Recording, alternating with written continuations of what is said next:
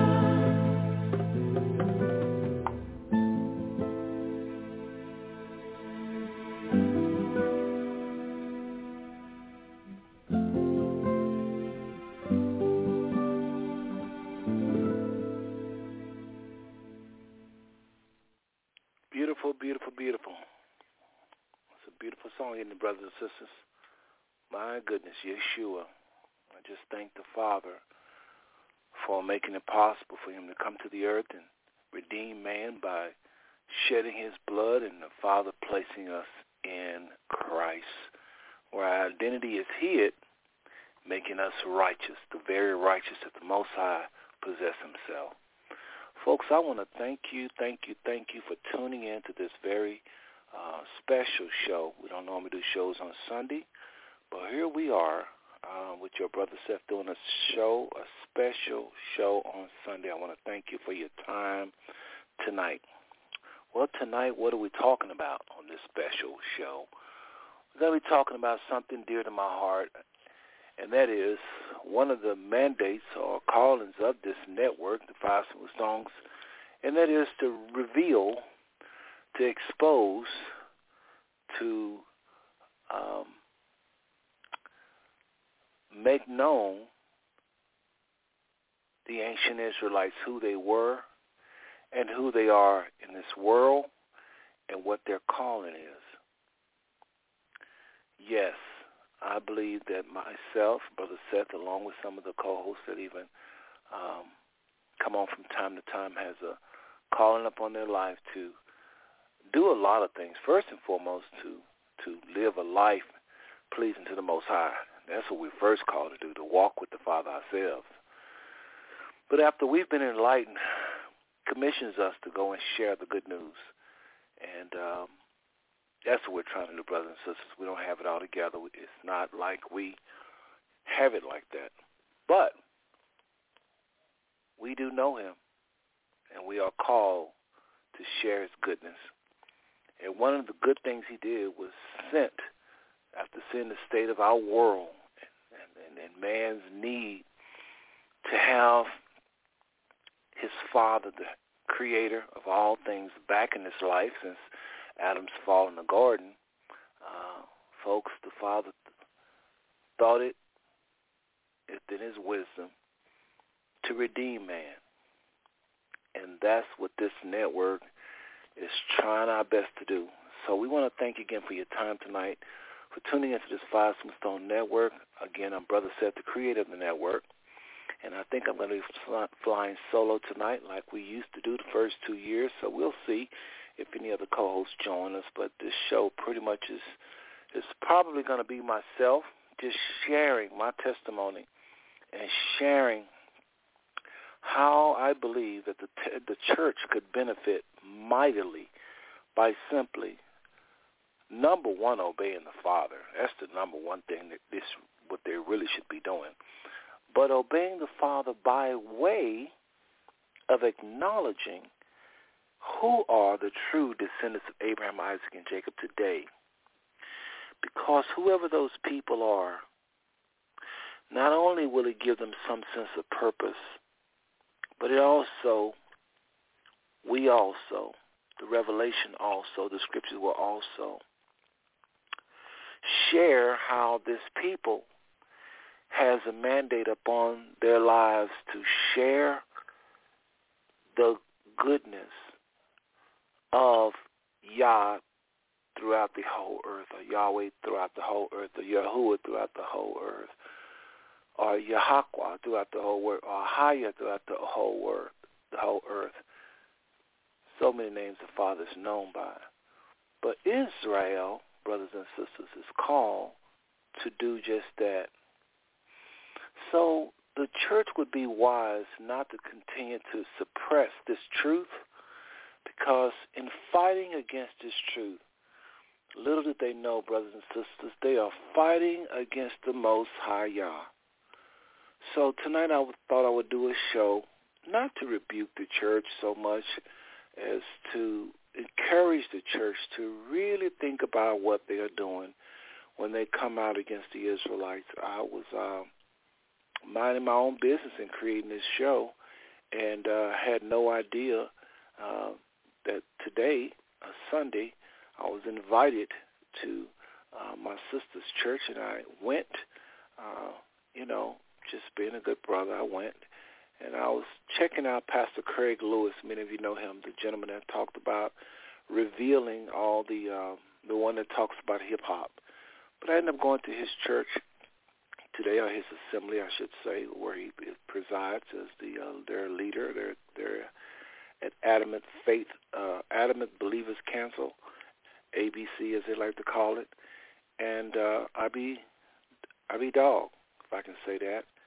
This brother was literally on my topic for tonight's show without even saying the Hebrew Israelites. And so I'm going to talk a little bit about what I learned at Pastor Craig's um, service today as he talked about the Israelites. He didn't come out and say who they were in his defense, but he talked about a people that is spreading something throughout America and really the earth that's breaking up families, that's causing families not to be able to come together around Christmas, not to be able to come together around Easter, not to be able to celebrate the New Year's as a family, not to be able to come together on a, the holidays. And He called it a divisive message, and uh, especially those that uh, he feels is uh, really on this law, uh, talking about the law in such a way that um, pushes certain people out of God's favor, such as the so-called white man, and and he he went deep into his message, uh, and I'll get more into this later. But I'm going to be talking about uh, uh, those who didn't know Pastor Craig uh, Lewis. Uh, I'm going to be talking about this message tonight. Okay, and again, I have much respect for him for just all pastors. I have a, somewhat of a respect for. I may not agree with every single thing they do and say, but there's a reverence, respect for a lot of pastors with me because I know that while I may disagree with two or three things they do, there's a lot of things they do that's very wholesome, that's very good, and that's really helping our people. And I definitely, definitely don't want to be the one. Somebody else can do it, but not Brother Seth. I don't want to be the one to talk about them as though they're just false prophets or, or just just anything less than men of God. That's probably in error. You know, I like to say it like this: people are oftentimes in error, in error. But I wouldn't say they're false prophets, anything like that. So, anyway, tonight, tonight, what do we have? We the topic of tonight's show is scientific and biblical proof of African Americans being Israelites. I went on to say in the show's description, hey, church, can we stop playing around with the Hebrew Israelite question? Everyone knows deep in their hearts that this teaching of African Americans being Israelite isn't false teaching, nor are these assemblies cults. Since so-called African Americans arrived in America, this has been whispered by those in power. Many of you are afraid of losing members and friends if you accept this truth. Or you may feel that embracing this truth will mean changing and being too different among your peers. Then there are those leaders who are confident this is the truth, but since it's not something to stop a person from accepting Christ, you've swept it under the rug for years. Sirs, you should know that you are pastoring Yahweh's chosen people who are suffering from an identity crisis. Of course, we all agree that their spiritual identity is far more important, but millions of people learning their true identity and afterwards understanding their place in America have developed a strong dependence on their forefathers' faith and heritage, which is Yahweh of Israel, his laws, and his statutes in Christ. One more time, let me read that one. Of course, of course, we all agree that this spiritual identity, that their spiritual identity is far more important. But millions of people learning their true identity and afterwards understanding their plight in America have developed a strong dependence on their forefathers' faith and heritage which is Yahweh of Israel, his laws, and his statutes in Christ. In summary, I personally and others, bloodline of Israel, are witnesses that the Bible has come alive and we are compelled to pursue Yahweh even more, both in the flesh and the spirit. One more time. In summary, I believe in others in this bloodline of Israel are witnesses that the Bible has come alive and are compelling us to pursue Yahweh even more, both in the flesh and in the spirit. Wow. So that's what's happening tonight, brothers and sisters. That's what's happening tonight right here on the Five Smooth Stone Network. Again, I'm Brother Seth, and I thank you, thank you, thank you can't thank you enough for your time. Well, like I was saying, I visited a church today. I'm going to go ahead and uh, play my little five smooth stone jingle in the background. Don't be alarmed. But like I was saying earlier, one of the callings of this network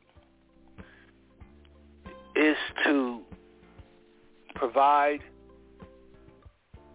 tools for those that already know they're Israel and trying to reach their brothers and sisters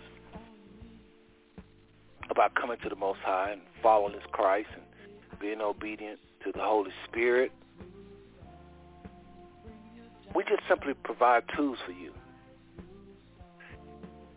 It's just as simple. We provide information for you to share because some of you may not have a chance to study or you may not be or able to articulate uh, what you've come to know as our true identity as Israelites.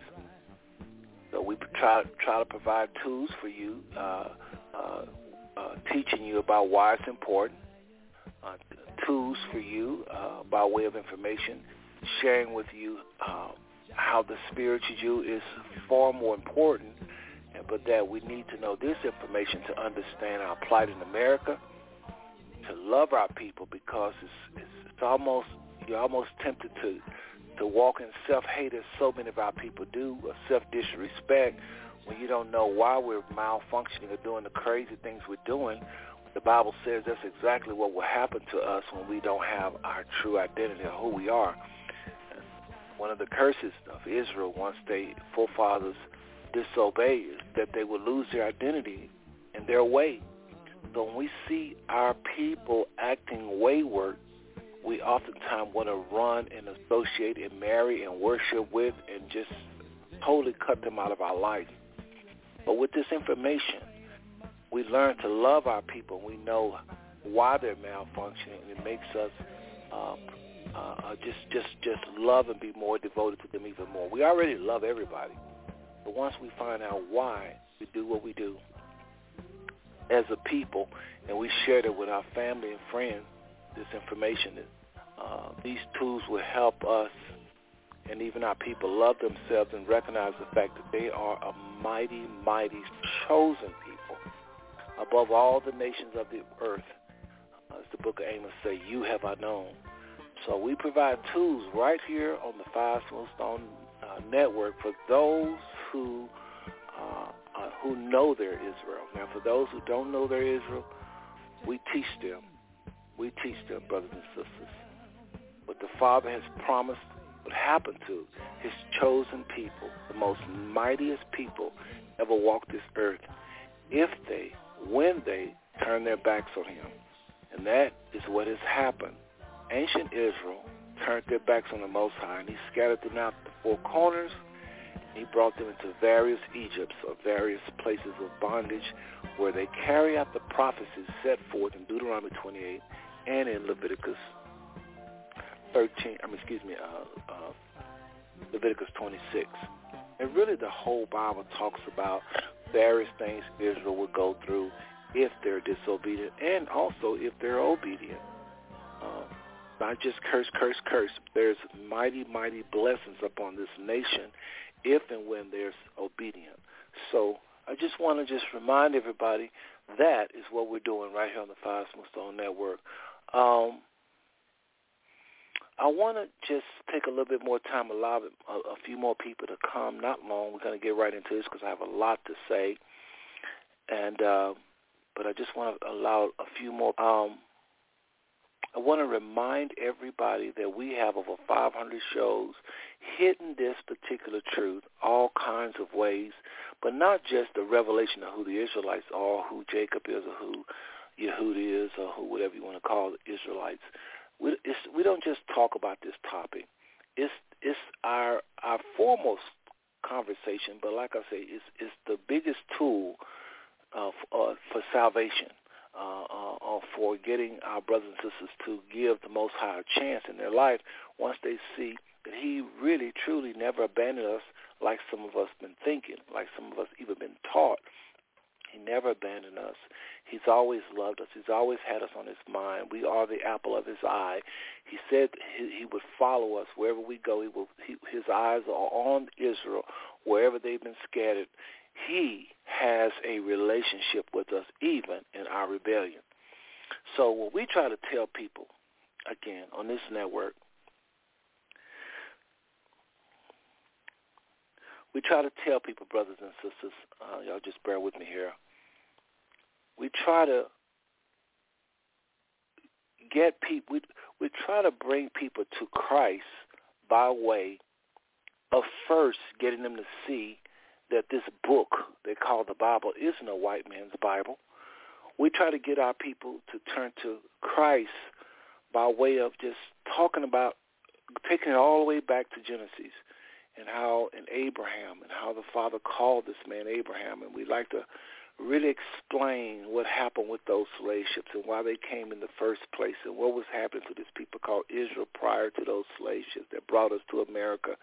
And so once we're able to show uh, those that have an ear to hear what the Father has done with his people that he brought across over on this Atlantic slave trade, and we let them see what he said, all the prophecies he said, that how their men would behave and their women would behave and their children would behave, and even the priests that they put over them, how they would behave, and how the people that rule over them, especially, especially how they would behave. Once we're able to get our people to see that light, then they understand that they are spiritual people. Then they understand that they are marked people. Then they understand they are chosen people. Then they understand that what that means is their royalty. Now they feel like, because people pretty much learn or or how what's the word I'm looking for? People act out of what they really think they are. People everybody's acting out their their identity, their esteem, whatever they esteem themselves to be, self-esteem, it comes from who they are. So once we're able to point to these to their ancient forefather, their their heritage, their true bloodline heritage, the true DNA I'm talking about, then they are open more, I believe, to this Father, this Elohim, this Yah of Israel, this this God, and His plan that He have have set in motion through Christ. This revelation of Israelites is nothing more than an introduction to salvation. So uh, I just want to say that because I've had a lot of conversations over the lately, and uh, there's a lot of people uh, having beef with this Israelite movement. And I want y'all to understand what it is and what it's not, especially where the five stone is concerned. Folks, do not block the Most High from doing what he wants to do in the earth with his people. It is none of your business if he wants to resurrect these old dead bones called Israel, these ignorant people that don't know who they are, don't know where they're from. They're acting out. People have took them and lied to them and used them and got them thinking all kinds of crazy things about who they are and where we come from.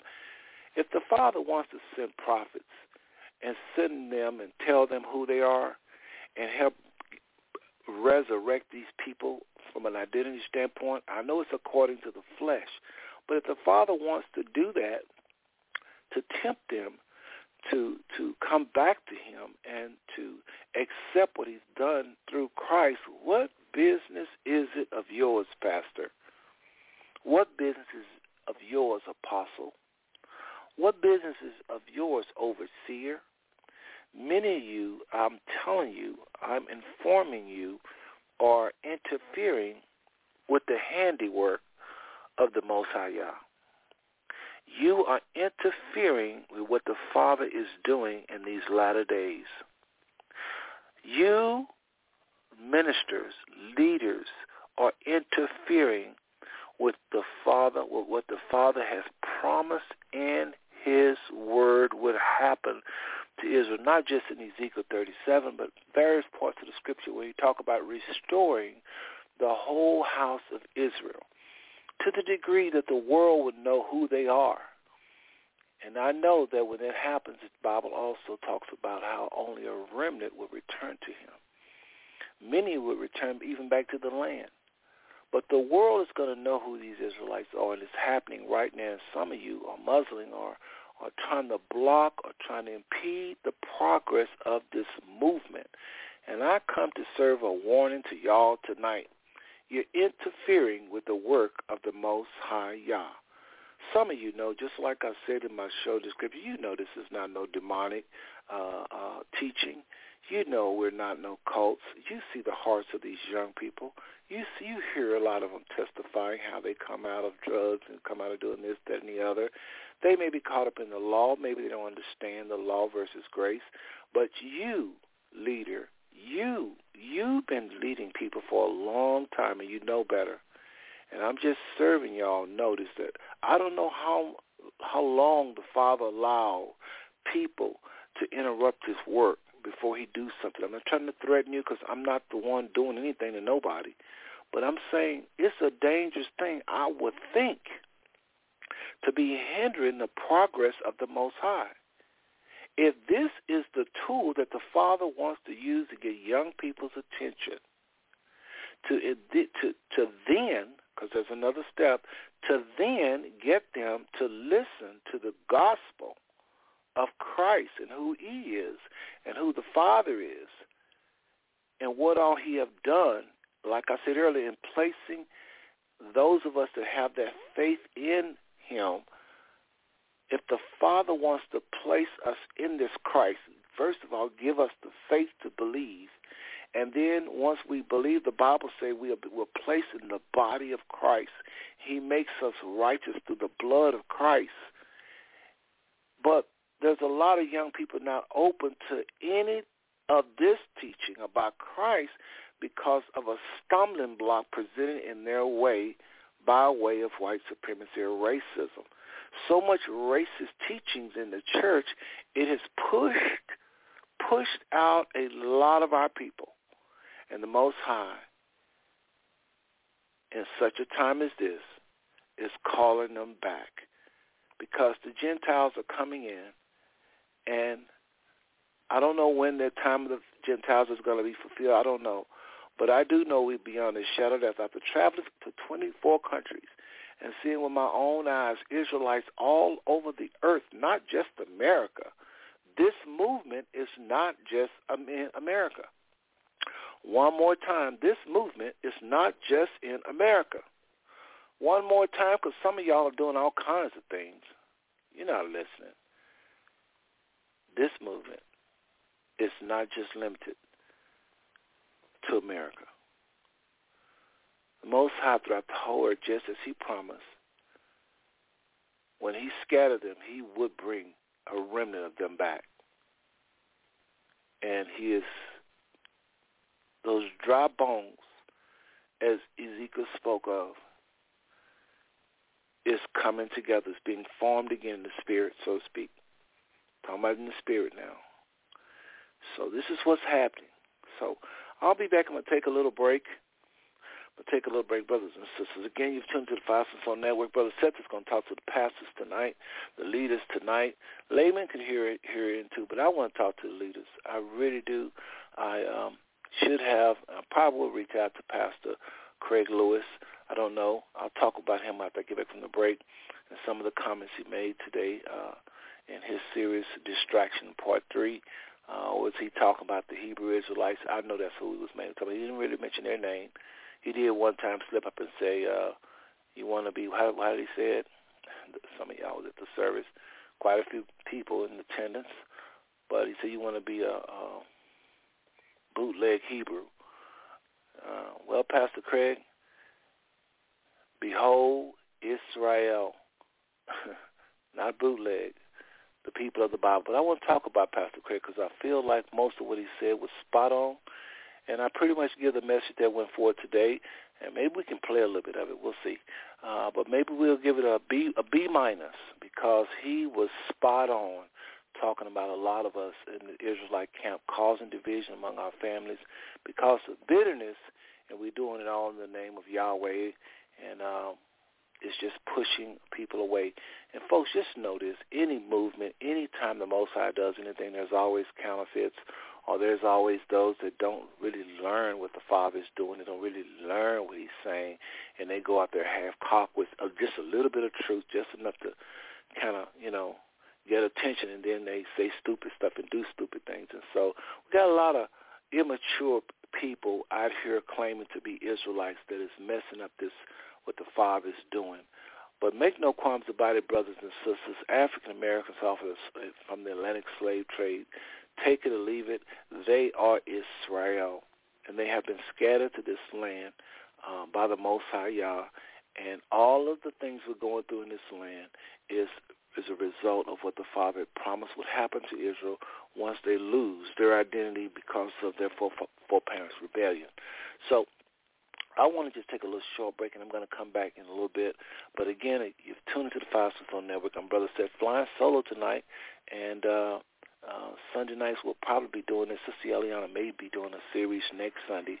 But every once in a while I like to do these shows and where we just kind of get back to the basics of who we are and what why are we doing this, why are we talking about this. So tonight again, it's pretty much for the uh, leaders, for those pastors. So if you know any pastors or you really would like to talk to your pastor about this and you don't know how, simply co- copy and paste copy and paste this show and send it to our leaders and uh, where they can hear um, what I believe the Father has to say tonight.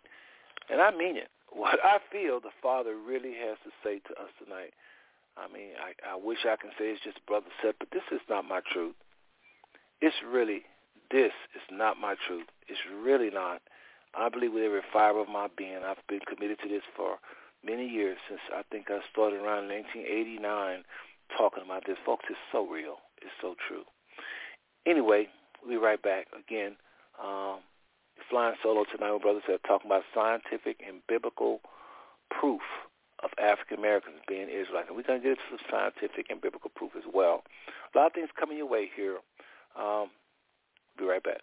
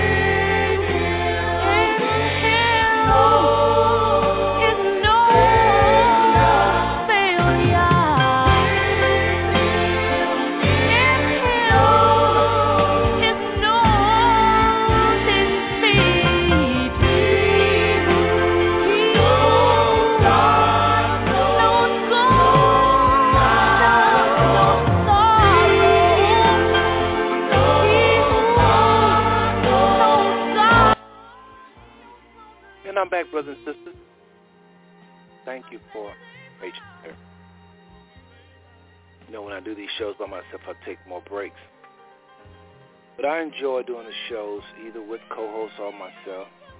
Um, lately I haven't been too happy about doing shows at all because of some personal things. But every once in a while I get these spurts of energy to do a show, and a lot of times I dread when I first try to do them these days because I got so much going on these days. But when I start to talk to y'all, I love it. I love it once I get those shows going, but just sometimes playing them is just just too hard, too much, which is why I've been uh, soliciting help from various people. But tonight, let's go ahead and get into this, y'all.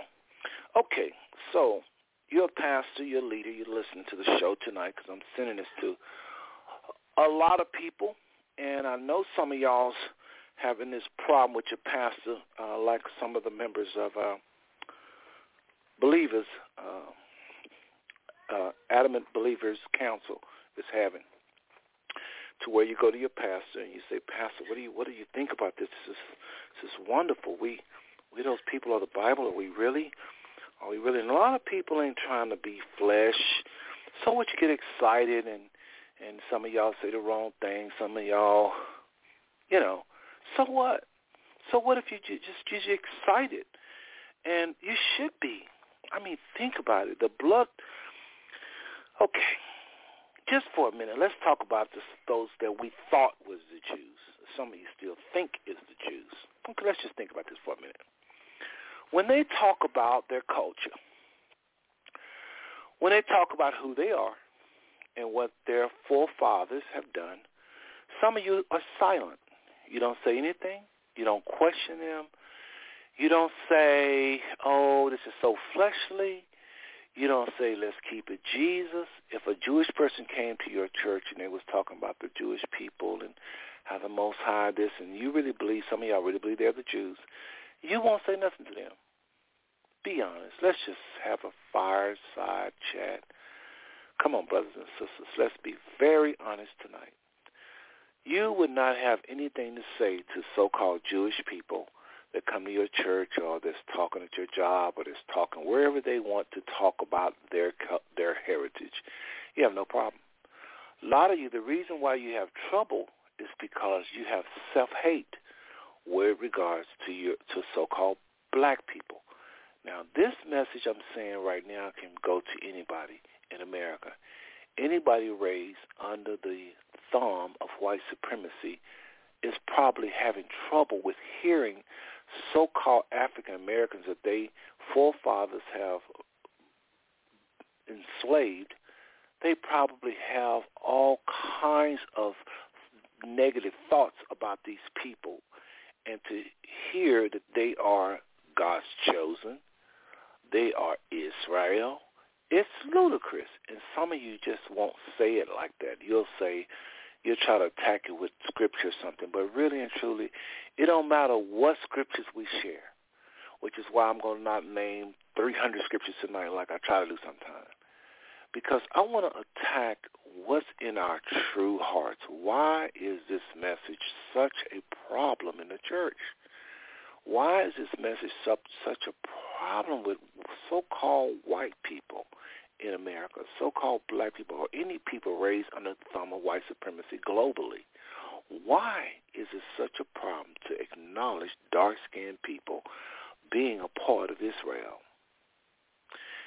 Folks, I want you to really think about this. Number one question, even before I say that, is this. Is it of Yah is the Father behind any of this? That's what we got to ask ourselves first.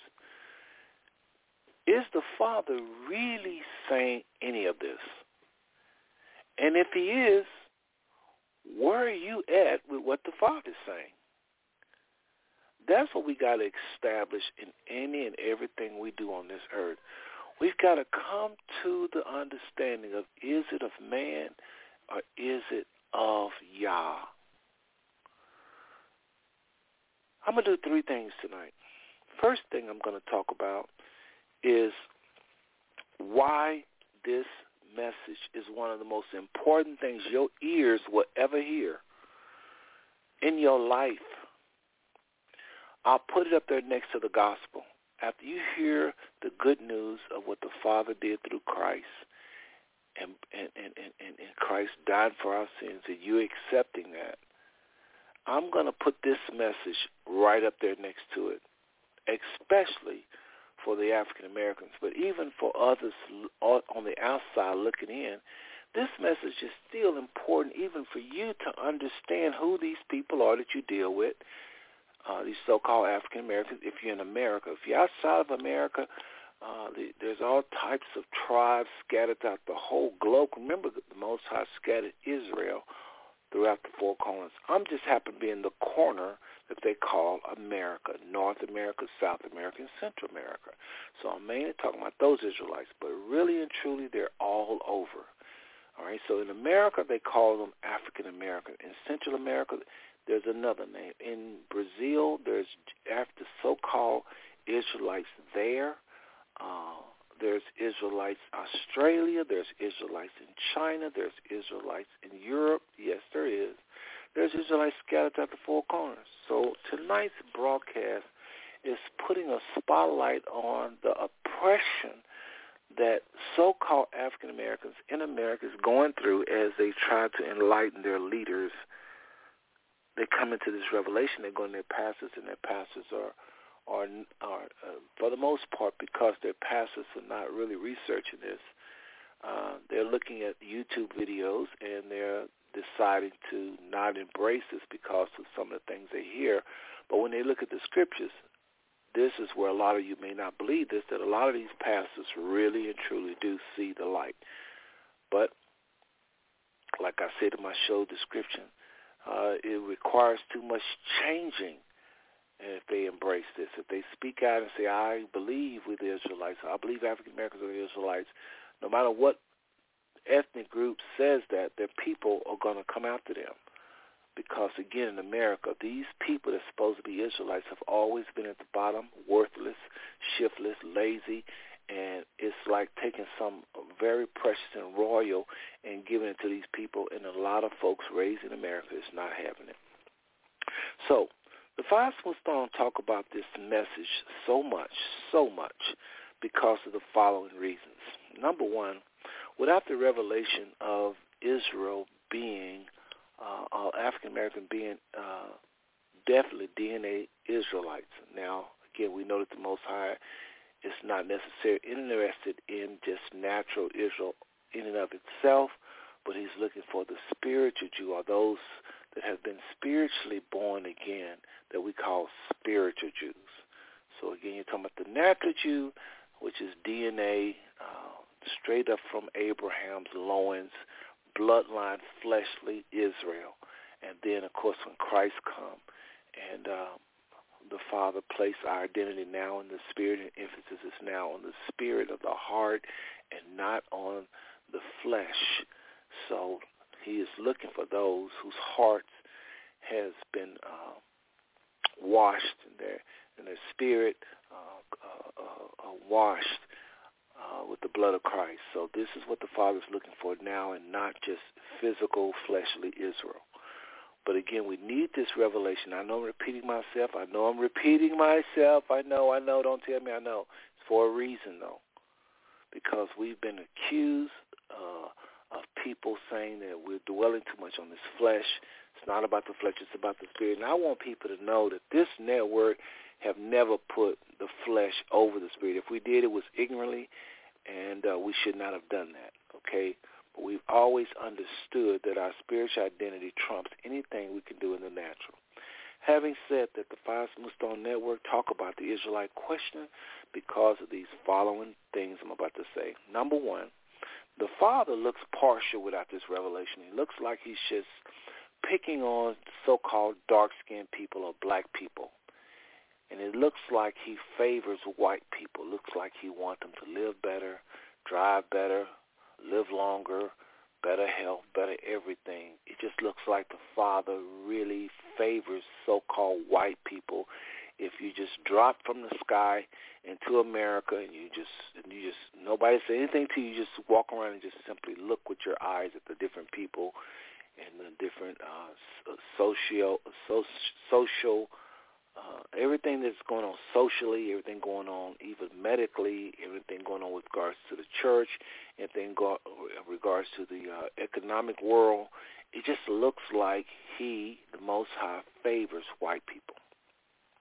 With this revelation, though, then you'll begin to understand, oh, these black people are malfunctioning and doing all these weird behavior and all this self-hate they have because they don't know who they are. And they have been brainwashed to think they're something that they're not. And this is why they're just behaving so badly, or so evil. So once you know this revelation, you look at the same black folks down the corner, the same black girls dancing in the strip joints, the same black disrespect in the homes, the same black this, the same so-called black that, and you'll be able to understand that we're fulfilling prophecies that's supposed to be upon a people that will be stripped of their identity and given the identity of something else. So it's vitally important that Yahweh not look partial, that we understand that Yahweh is a loving Elohim, that our Yah, our God, our Elohim is a is a protective Father, that he cares about us and that these things have happened to us due to sin and due to prophecies that were supposed to go forth on this holy royal priest of a people if they disobeyed. So you can now, like I did, this is a part of my testimony.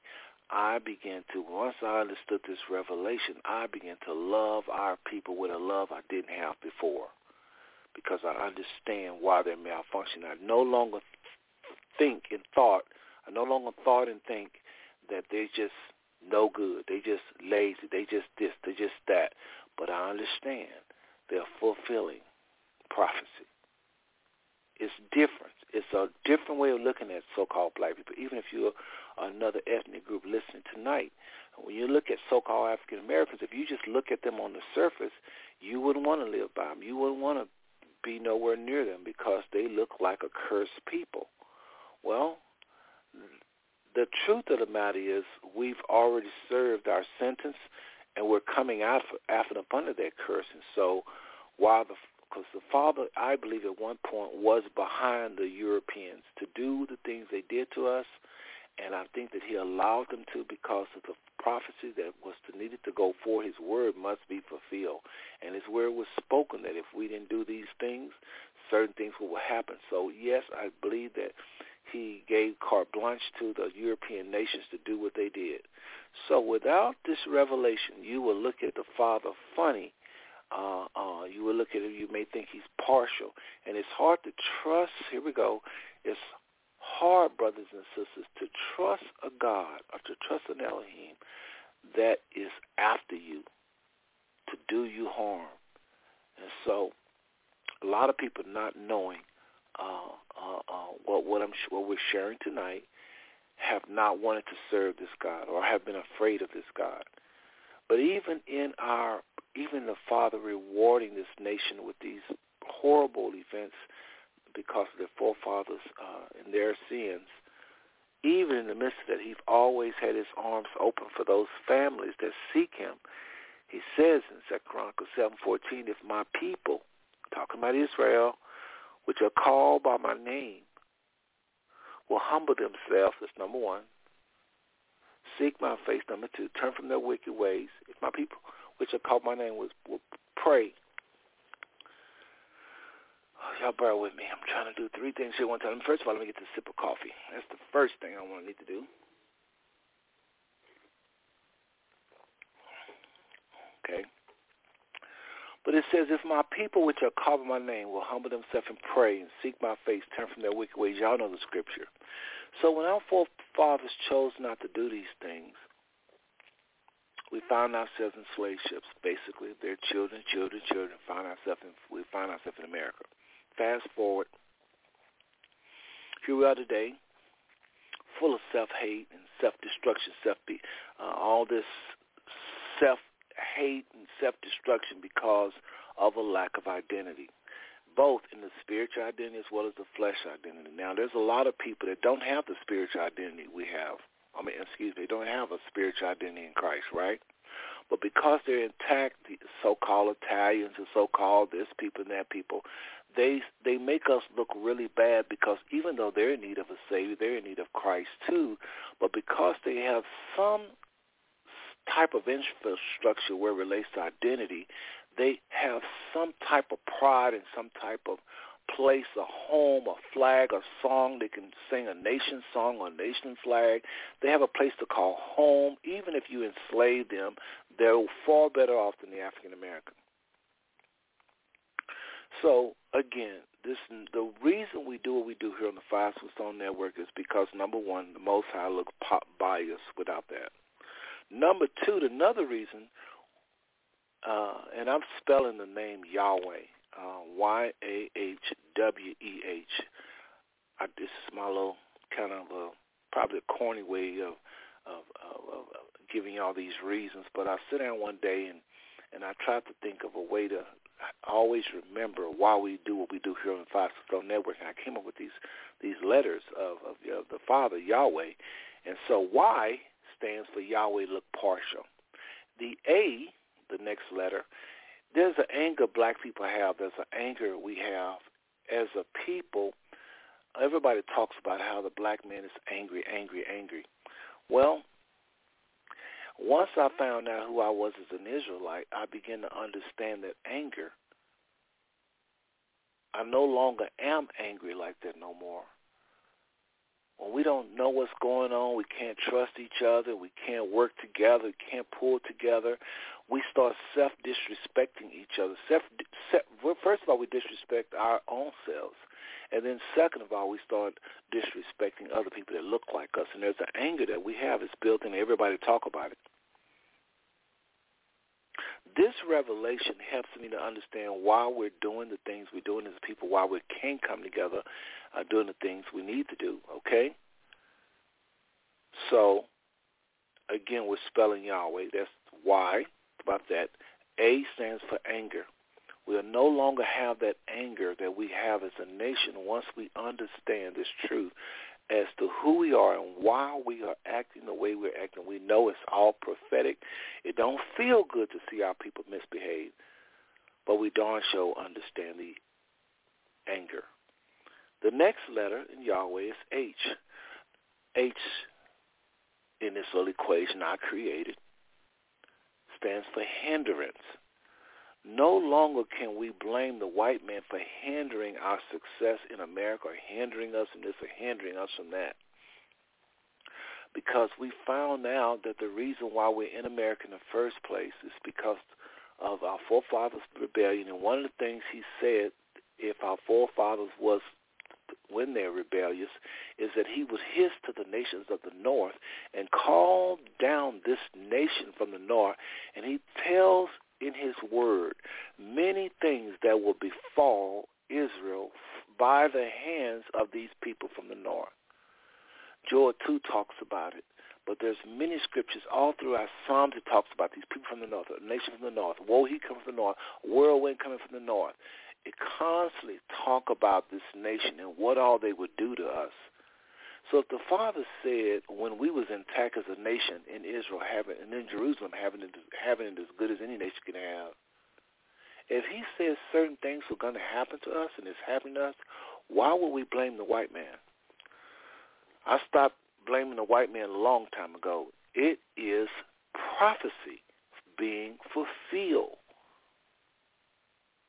They're not what's hindering us. It's our forefathers' sins that have cast this, these curses on us, which we're, we're past now because we serve descendants, I believe. When we look back in history, again, trying to understand what has happened to us, we look back in history, and even today, I can say a lot of white people, don't get me wrong, they are full of white supremacy, and they're doing things to still try to block us but we are Israel. All we have to do is turn to the Most High, and we and we will be able to walk with the Most High and rule with the Most High and and and conquer with the Most High. They are no match for our Yah. They are truly not our hindrance. H stands for hindrance. White people are not our real hindrance. Spelling the name of Yahweh, Y-A-H-W-E-H. W. W stands for the Word of God, the Word of Yah. The Word of Yah is confusing without this truth. Try it. Try to understand prophecies and, and plug in the people in Israel into end time prophecy and come back and holler at me. It don't fit. You cannot understand the book of Daniel, the book of Jeremiah, the book of Revelation, et cetera, et cetera, without putting in the proper people in Israel. That's why end time prophecies you don't hardly hear much about it these days because these folks is off. Bible is going to contradict itself if you try to put those people in Israel in the scriptures. I'm, I'm not playing, brothers and sisters. I'm very serious. Bible here's just one scripture. The Bible says that when Israel is disobedient, that all the nations of the world will rule over them. Yes, they will. If they're obedient, they will rule over all the nations on the earth. I mean, literally, they will rule over all the nations because the Most High called Israel to basically be rulers of the earth and, and introduce the nations of the earth to him. That's how you know a Jew. They're either at the very top or at the very bottom. So these people that call themselves Jews today, they are not obedient for sure. And yet, they're ruling. They're ruling. That's a contradiction of Scripture right there. I'm telling you, without this revelation, without this revelation, the word of the Most High is going to contradict itself, and you will not be able to understand end-time prophecy at all. We're spelling the name Yahweh, Y-A-H, that was W. E, E stands for Eastern conflict. You know, in the East there's a big conflict. Again, I made these numbers because I knew I had some things I wanted to get out, and I just made these letters fit it. Y'all just bear with me. My little corny way of getting it out. At least I'm getting it out to you, though. E stands for Eastern conflict. In the Middle East, or so-called in Israel, there is the the biggest brawl probably outside of the World War One and Two is this conflict in the Gaza Strip. This Eastern conflict, I call it. Without this revelation, it'll go on forever. This is our land. This is our land. This is our land. The Palestinian and the so-called Jews going to be fighting forever. This revelation will end it. It will end it. They may continue fighting, but the whole world, once the whole world know who we are, the true Jews, and who they are, those that just happen to be brought into the land as we're scattered out. The Most High said he will place a people there from the north. So once the world know, it's kind of hard to continue to lie when everybody know you're lying. And that's going to make way for the Father's elect to come home because the world is going to be saying, neither one of y'all, this land don't belong to neither one of y'all. This will end that conflict once it's household knowledge of who the true Jews are. And of course, we believe African Americans are one of the lost tribes of Israel. But this would end the biggest fight ever, like I said, since World War One and Two. They're always fighting, fighting, fighting. They're probably they're fighting and dropping bombs. Last but not least, we're spelling the name Yahweh, Y-A-H-W-E, last letters H, H-H-H. This other H, the second H, stands for ha ha ha. The Bible talks about how the nations of the world will mock Israel, saying, ha, ha, ha, where is your God? Ha. It literally says, ha, ha, where is your God? Well, guess what, brothers and sisters? When the Most High, with this truth, once Israel becomes that nation, household knowledge, everybody know who she is, the Bible talks about nations of the world coming and serving her. She won't even need an army nations just lining up to serve her, just like we serve those that say they are Jews, because we thought they were the real Jews. And they literally got a portion of our tax dollar. Every dollar, I think, I think it was every penny went to Israel. I mean, because we thought they were the people of God. The church, the church thought they were. People think they are, and they send money. Well, once this knowledge is known of who the true Jews are, believe me, the nations will come and support us. So there won't be no more ha ha ha. We won't be mockery no more. So that's just my little way of kind of getting out just a few reasons why this message is important, why this message is relevant, why you leaders should be speaking and teaching this at your church. So let me talk about a leader that, again, I kind of mentioned earlier, uh, a, a service I attended today. I was invited by my sister to come to here. Uh, Brother Craig Lewis, the guy that talked about hip hop, uh, exposing hip hop. His church is booming, y'all. He has a really nice little following that's growing by leaps and bounds here. And uh, said a lot of things about the Israelites without saying their name. He did. He never mentioned their name in his defense. But when I share some of the things he said, you'll know he's talking about the Israelites. But before I do that, I just want to remind those of you that are going to be on the show that wants to contribute to the show tonight, those Hebrew, I mean, those, excuse me, those uh, co-hosts. I'm coming to you. I'm just kind of lining all this up. I know I've been talking a while, but you gentlemen have been late. That's okay, though. You, you're entitled.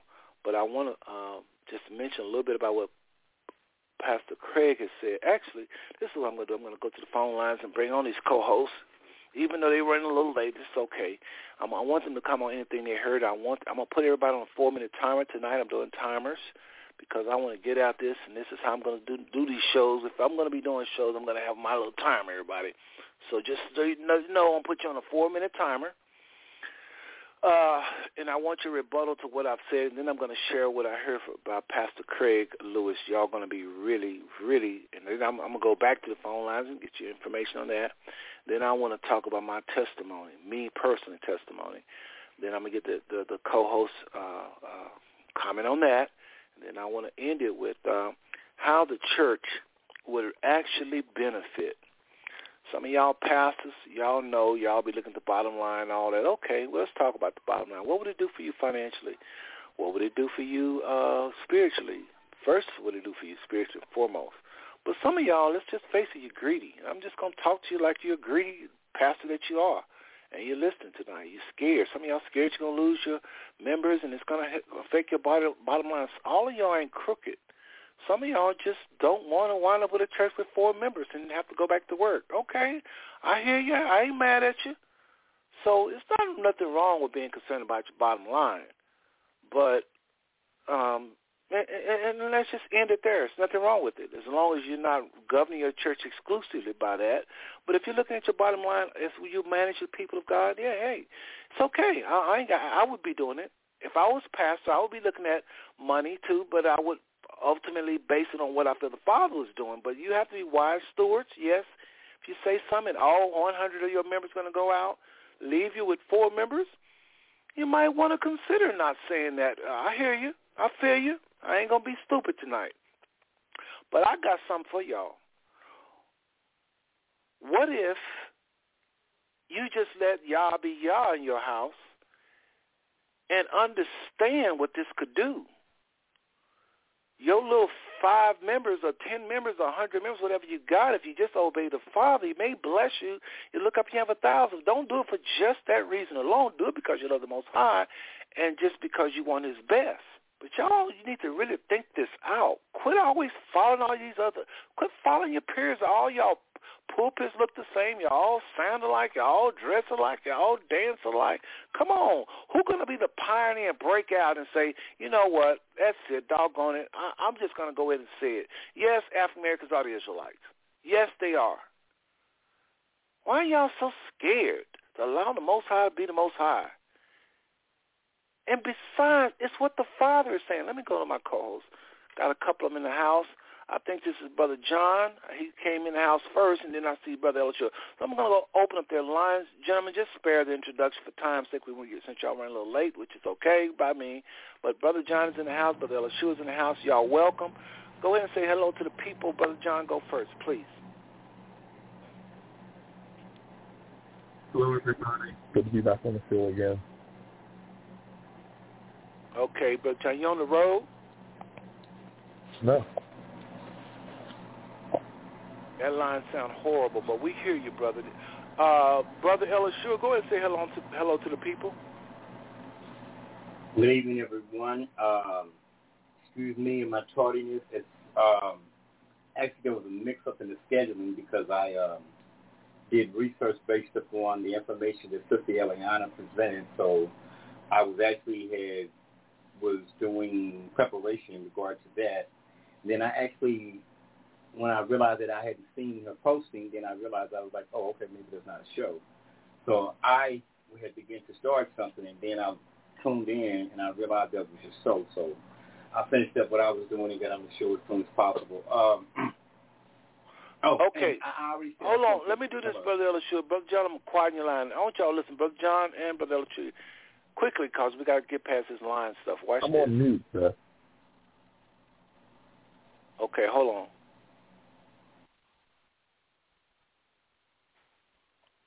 Brother Elishua, that's your line. So now Brother John, line is on, he's open. All right, Brother Elishua, your line is loud. I don't know where you at, brother, but it's loud. But just we got to work with you, so go ahead and, and do your thing. Uh, what you have to say on any of the things I've said, and again, I'm putting on a timer because I gotta I gotta get this out. So just know that, all right. But go ahead. What did you think Mm. of anything I said? I said a lot there. Well, uh, as well, you know, as normal, my response would be, you know, that which is biblical, and I'm agreeing with everything that I've heard uh, since I tuned in onto the line. There was a passage of scripture in Matthew, I'm sorry, Luke 21, verse 20. It says, "And when you should see Jerusalem compassed with armies, then know that the desolation thereof is nigh. Then let the, them which are in Jerusalem and Judea flee to the mountains, and let them which are in the midst of it depart out, and let not them that are in the country enter thereunto. But there should these be the days of vengeance, that all things which are written may be fulfilled. But woe unto them that are with child, and to them that give suck in those days, for there shall be great distress in the land, and wrath upon this people. And they shall fall by the sword, edge of the sword, and shall be led away captive to all nations and Jerusalem should be trodden down of the Gentiles until the time of the Gentiles have been fulfilled. Uh, that being stated right there, I believe it's clear by another prophecy in Scripture or a word, a declaration from the Apostle Paul when he was speaking of the blindness that has come upon Israel, and he said that that blindness would exist until the times of the fullness of the Gentiles have come in. So we see two different uh, angles there. We see the Messiah saying that Jerusalem will be trodden down, will be ruled, will be governed, by the Gentiles until the times of the Gentiles have been fulfilled. And then we hear Paul, a witness, saying that there's a blindness that come, that's been partially upon uh, some Israelites, not all, but partially in part until the time of all the Gentiles have come in. And if we look at the current events, it's pretty in, indicative that there's becoming a change, that people are becoming aware just of the events that just, that just happened in this recent month. And so there's a, a last scripture, and I hope I didn't lose it. I just picked, looked it up uh, in Zechariah. Oh, goodness. Um, in Zechariah, and this is the most important scripture I really wanted to read to, to the audience for them to hear this scripture. Uh, Give me just one second. I know my time is ticking. Um, and it is Just so you know, you got. I've made it five minutes, brother. I made it. I changed to five minutes, not four minutes. Five. You good? Keep going. Okay. Yeah, but the scripture is in Zechariah, and I'm trying to find it. I had it pulled up here just a minute. It's, it's like the enemy. It's a distracted. Okay, here we are. Now, brother, Elishua, just for the people, and, uh, and again, I know I'm talking your time, and as long as I talk, I'll add more time. No, please, But really quick for the people, where are you going with this? Like, I'm saying this because to to, to validate what? Actually, this is a confirmation of what you just stated. Okay. Okay, now Zechariah chapter 1, verse 22. And I'll begin with verse, I mean, chap, chapter 12, verse 1. And I'll begin with the first verse. It says, The burden of the word of Yahweh for Israel, saith Yahweh, which stretcheth forth the heavens and layeth the foundations of the earth and formeth the spirit of man with him, within him. Behold, I will make Jerusalem a cup of trembling unto all the people round about, when they shall be in the siege both against Judah and against Jerusalem. And in that day I will make Jerusalem a burdensome stone for all people, all that burden themselves with it shall be cut in pieces, though all the people of the earth be gathered together against it. So what we see here is that from the time that there has not been peace in the city of Jerusalem, almost since the ascension of the of the Messiah. It had a temporary period of peace when the uh, Christians had went in, but the Christians were, were not concerned with the city of Jerusalem. They turned the city of Jerusalem into a trash. It was literally a dumping site. And that says a lot about a religion that, that treasures Jerusalem as to be the heart of the birth of its, of its belief. And they turned it into a dumping site. And the only people who were residing within that land for hundreds of years were the people known today as the Philistines. But if you go back and look at history, the people that, that indicate that those people who would be there, who sought to take over the land after our people, Israel, were exiled from the land after the destruction of the temple in 70 AD, and that would be the Edomites. And I would suggest to everybody listening, Right, hold on, hold on. Let me stop that because you're going to go over a little bit. Go ahead. I, I, I spoke on your turn. That's five minutes, but go ahead. Go a little further, please. And I would suggest to everybody listening that um, if you read and you read in the prophecies of Obadiah, that a lot of people in the Israelite community say that the Edom is the white man. That's very inconsistent with Scripture because Edom is our paternal twin brother, which makes him a Hebrew. And again, as the history just says, that after we... Oh, hold on, hold on, Elishua, Ella, hold on a second. Just only because of this, only because of this. Remember, the topic is scientific and biblical proof of African American being Israelites. And then I, of course, encourage the pastors, hey, what are y'all doing? You, you, you're Muslim, the most high voice.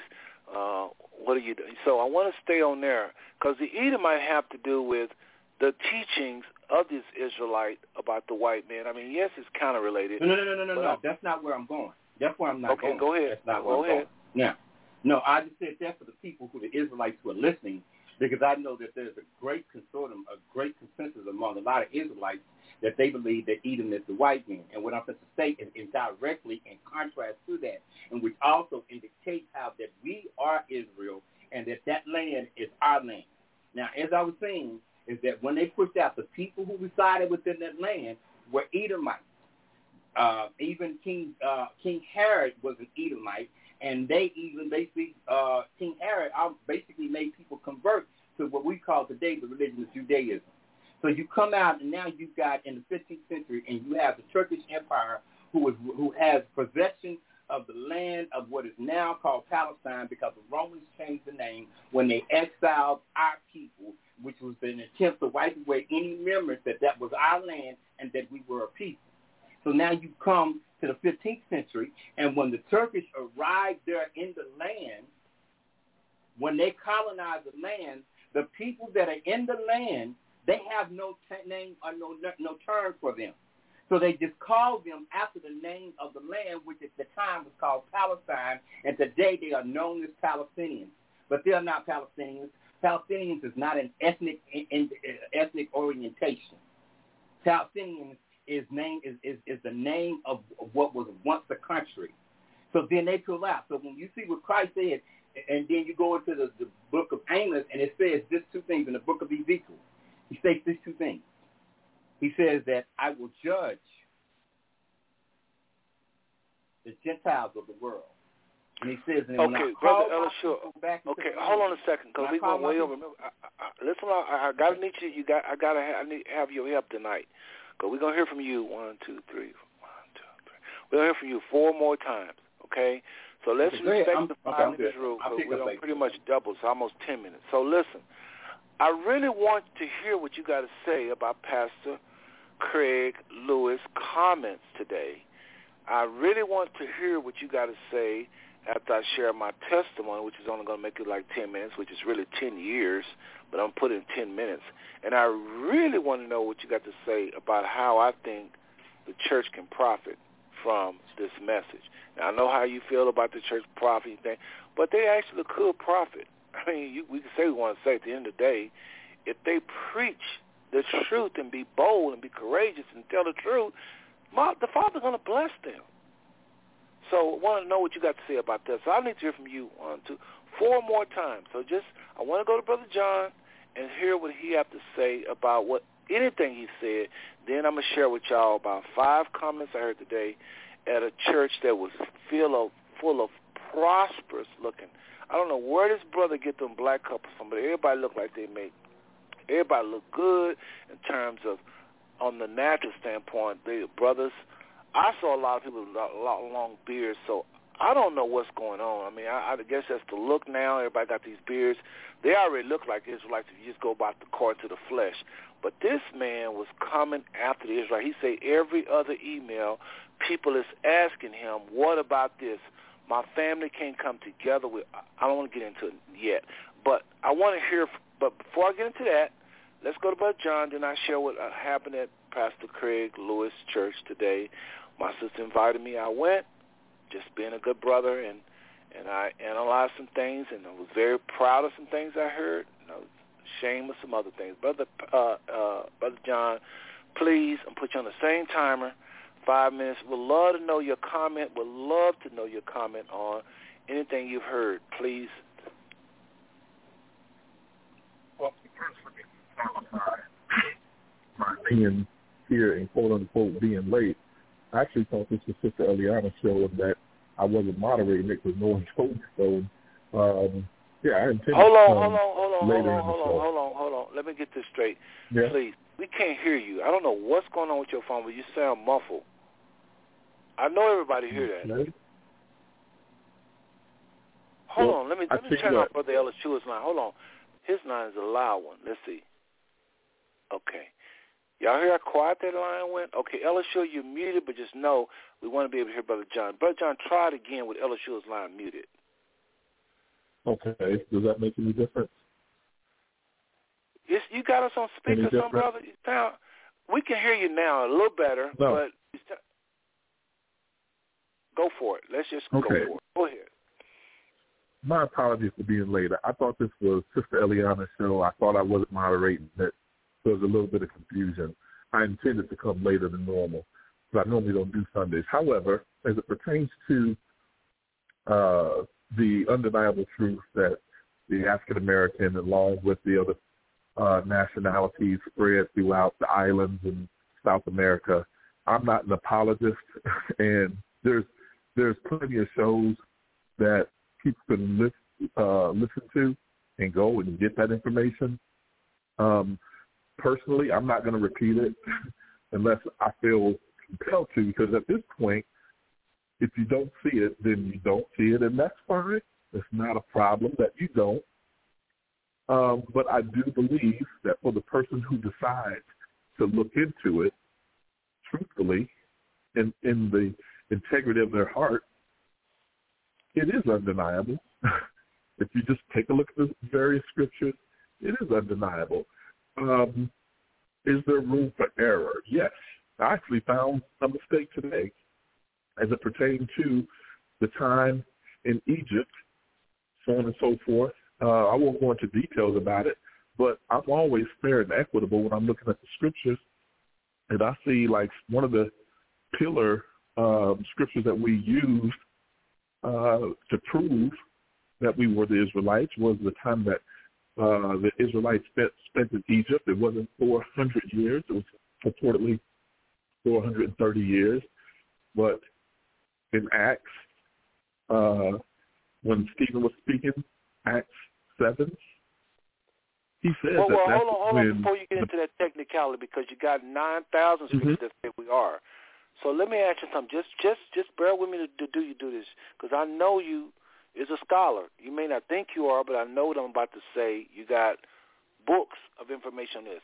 You find a discrepancy. I understand, but what I'm saying before you spend 5 Mhm. minutes explaining the discrepancy, remember the show, y'all, is about scriptural proof that we know who we are, scripture and biblical proof of African American being Israelites, and then I go into uh, uh, kind of encourage the church to stop playing around with the Hebrew question. Everyone knows in their hearts this is truth, and uh, this is not false teaching. These people are not cults. Quit, quit, quit hating on us. So that's the angle of the show, uh, uh, Brother John. So if you could, please, could you add to that? And if you if you don't want to understand, because you know I, I you know, just let me know. Well, if you follow the trajectory of my logic, I said, number one, I'm not an apologist for the Hebrew Israelites. There's plenty of information already on your shows, and I said that at the outset. I said that the scriptures speak for themselves, and I'm fair when it comes to these scriptures. And the only reason why I brought that scripture up is to prove that, yeah, this is something that I felt like was a, an important scripture previously. I feel like there's uh, some errors, and I only say that because I want the people who listen to not feel like they're dealing with people who are just biased because they don't want to be wrong. I don't mind being wrong. That's the reason why I said that, Seth.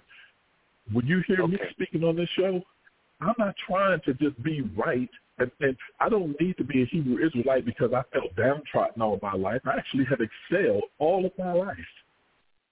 The, the, the, any type of downtrodden situation I've dealt with, it's been systemic and it's been as a whole, but on a personal level, I've lived a wonderful life. And so um, I don't want people to think that I, I need help. You know. Hold on. Hold on. no. Go right ahead. Go right ahead. Go right ahead. Yeah, I'll I'll finish up by saying I don't need this identity to make me feel better about myself. I don't. I feel great just my relationship with the Most High through Yahshua or Jesus Christ. I feel great about that. So for the people who don't believe it, you know, feel free to not believe it, but at least use your scholarship. Thank you. Well, I appreciate that actually, Brother John, the way you kind of, uh, I ain't going to say cleaned it up because it was never dirty, but the way you ended that, and I guess, you know, I didn't know which angle you was coming from, so I apologize. Understood. Yeah, that was good. That No was good. That was good. That was good. Uh, Elishua, I want to open up your line, but man, you got that noise. Let's try it again. Okay. Hey, I'm gonna try now- to get prepared headphones. Uh, don't, I got Okay, plug in. That's mute us, mute us, because we, we hear you right now. Try, uh, tr- mute us, just so you know. But anyway, folks, let What me get about now? Yeah, that's good. What about now? I heard that noise. You probably had a fan or something. But anyway, really quickly, y'all, John just made a big point because tonight I said to myself I wasn't gonna. I wasn't going to get into all the scriptures, but I am going to get into some of the scriptures. You heard that I should get into some of the scriptures because I try to stay true to these topics because people are clicking on your show because of the topic and they don't want deviation. So I'm very, it's just, I try to be a stickler to it. Again, science, scientific and biblical proof. Brother, prove it. I call, I want to hear the scientific proof. That's what I call your show for. I want to hear the biblical proof. That's what I call your show for. And then I said, hey, church, can we stop playing with the Hebrew Israelites? Because folks, they know, people know. So let me just talk about one pastor, and uh, and we'll get into for those of you to tune in to hear more scientific proof. We got a, we got some brothers uh, on the line that can give you scientific and biblical proof. Y'all hear what I'm saying. So as you get your opportunity to share, Spirit leads, share scientific and biblical proof. For for for for me, I'm going to kind of do what John said. We've been covering it, so simply Google Five Smooth Stones, Blog Talk Radio, Black Biblical Jews. You say, brother, you mean to tell me I ain't to get into tonight? You're to direct me to another show? We are to get into some of it.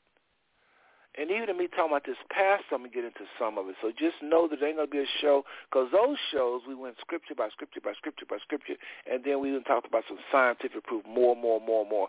Tonight, I want to appeal to common sense. I want y'all to think, think this out, and we will talk about it again, again, again, scientific and biblical proof as well, but not as much as we did on those previous shows. Again, Google Five Stone Blog Talk Radio, Five Five Stone Blog Talk Radio, Black Biblical Hebrews. Now, I went to Pastor Craig Lewis Church today at an invitation from my sister, and here's some comments he made. The brother said he's been getting a lot of email, lot of emails, and it's been going on for a long time. His, I bet you there was probably 500 people in that building. I bet you there was probably of the 500. I'm not exaggerating there was probably 250 black couples. The age group is crazy. They was all under 40. where do y'all know, where have you seen that many black couples? And I mean black men look like they working, have their kids with them, because he don't allow child, children's church. He wants the kids to sit in the congregation with their parents. You couldn't, there were no kids talking. It was everybody was quiet. I was shocked. And watch this. This brother came out and was talking about how that uh, a lot of us is too much on YouTube. And YouTube is dividing up our homes. And he said how the Father worked in something he called frequency. Let me go for about 10 minutes, Ella Shua and Brother John, and I want to hear what y'all got to say. All right? Now, this is what this brother said. When the Father wants to lead his people, he does it through the Holy Spirit, and the Holy Spirit speaks through people. He works in this in this kind of frequency. But whenever you want to hear a word, some of you Google it or some of you YouTube it, and you can get anything you want on YouTube. To to to, to all you got to do is, if you don't like the church, say you know you can Google something, slant it that slant, and get all types of videos and a whole army of articles against the church. If you for the church, if you want whatever you want, you can get it on YouTube. He's saying, so what a lot of you are doing, a lot of these men are bitter, and this is where I vehemently agree with him. I agree with that first statement he made. I give a brother a B minus. Arlene was shocked. She was saying, "You give him a B minus?" I said, "Yeah." She said, "She heard her. He he didn't say Hebrew Israelite, but he really was attacking him. But I give him a B minus because I couldn't find him wrong, other than the fact that he he he I can't say this was his heart, but it's like, brother, what about the Hebrew Israelites that ain't bitter? Why don't you say we are the true Jews and then knock the extremism? But he acted like so. That's why I kind of have a little beef with him. But I give him a B minus because he was spot on with salvation, and I'll talk about that here in a second. But he's talking about YouTube, and I was like, that's true. I'm thinking to myself, that's true. You can get all kinds of stuff from YouTube. And he's saying what's happening is, he said, I'm getting families, and I'm telling you, he was really emotional about it. He was saying these families can't come together. When they come together, hey, I can't do Christmas. I, I, I, uh, uh, no, I can't do that. No, I can't do Easter. I can't. He said you can't come together with your family. You can't, you can't mingle with them. Some of y'all ain't wanna on New Year's. Oh, I don't celebrate New Year's no more. And I'm thinking to myself, yeah, brother, that's right. We don't celebrate New Year's no more. It is Gregorian. He said, you're saying this and you're saying that, but you can't come. But what he was attacking was, why can't you just come with your family? Why does it have to be all this? He said, folks, this is major. Turn up, turn up the church, turn up families. This all this division is not of God. Then y'all want to argue? And then he says something else. Y'all just make a note, Shua and Brother John. I want to hear y'all on this one. He said, if it's not heaven or hell, I don't believe in debating it. He said, brothers and sisters, I'm telling y'all, if it's not heaven and hell, I don't believe in debating it. If it ain't gonna get you out of heaven, it, it, it, now he kept saying that about eight times because he's trying to give the people when do I entertain these people, when do I don't. And then he made the comment about bootleg Hebrews. He said it one time in the service. So he didn't say no more. He said nothing about Hebrews. I didn't say nothing. But he said, some of y'all, you know, hey, I don't, Pastor, I don't do this. I do on the Sabbath. I don't do it. And he said, he ended his sermon with Galatians 2. He just put the whole thing up on the big screen. And it talked about what Paul was saying, and I'm actually going to play it just just just to be different. Again, I know I said I was going to go 2 minutes, 10 minutes, so let me just do this cuz y'all probably go let's see here. I want y'all to hear this is this this brother. I mean, I told Arlene, Arlene, that man was so right uh, he's just right. I said, you know what? Because the truth of the matter is, everybody in his service, if they really listen to him, they're going to heaven. They're to be with the saints. They're to be with the, they, they're going to to be with the saints. I like to say it like that. Definitely. Yes, they are. There's no doctrine against what he did. It's just you can't get him on that. He was right, Arlene. It's just what do you do about those of us that's not extreme? I'm like, he left us in the cold. What if we are Israel? Anyway, Colossians 2. he goes on to say in Colossians 2, as ye therefore have received Christ Jesus, so walk ye in him, root and build up in him and establish in the faith as ye have seen, taught, abounding therein with thanksgiving. He goes on to say about, I, I, I just can't. Okay. Let no man therefore judge you in meat or in drink or in respect of an holy day or new moon or Sabbath days which are a shadow of things to come, but the body is of Christ. There was that whole, he read it all the way down to 23. So much so, when he read it, everybody clapped. He didn't have to say, you, you he had to say, say amen. When he read that scripture, you could feel it. And I, and I said, that's right. That's absolutely right. Let no man therefore judge you in meat, drink, or inspect of a holy day, new moon, or Sabbath days. And that's exactly what these guys are doing. But he went on a little deeper and said, let me tell you where a lot of these brothers are coming from. A lot of these people want to preach hate. I think I heard Elishua say this. I've said this over the years. He ain't the only one to say this. A lot of these brothers want to preach hate. He says, y'all want y'all to listen to me. And they are looking any any any religion, any kind of belief system that that supports their hate that's what they're doing with this. And I was saying to myself, that's right. He's spot on. So a lot of this is coming from the, the hate. He talked about the law, and he nailed it like we have nailed it on this show. Again, we've done it too, saying that, listen, we do keep laws.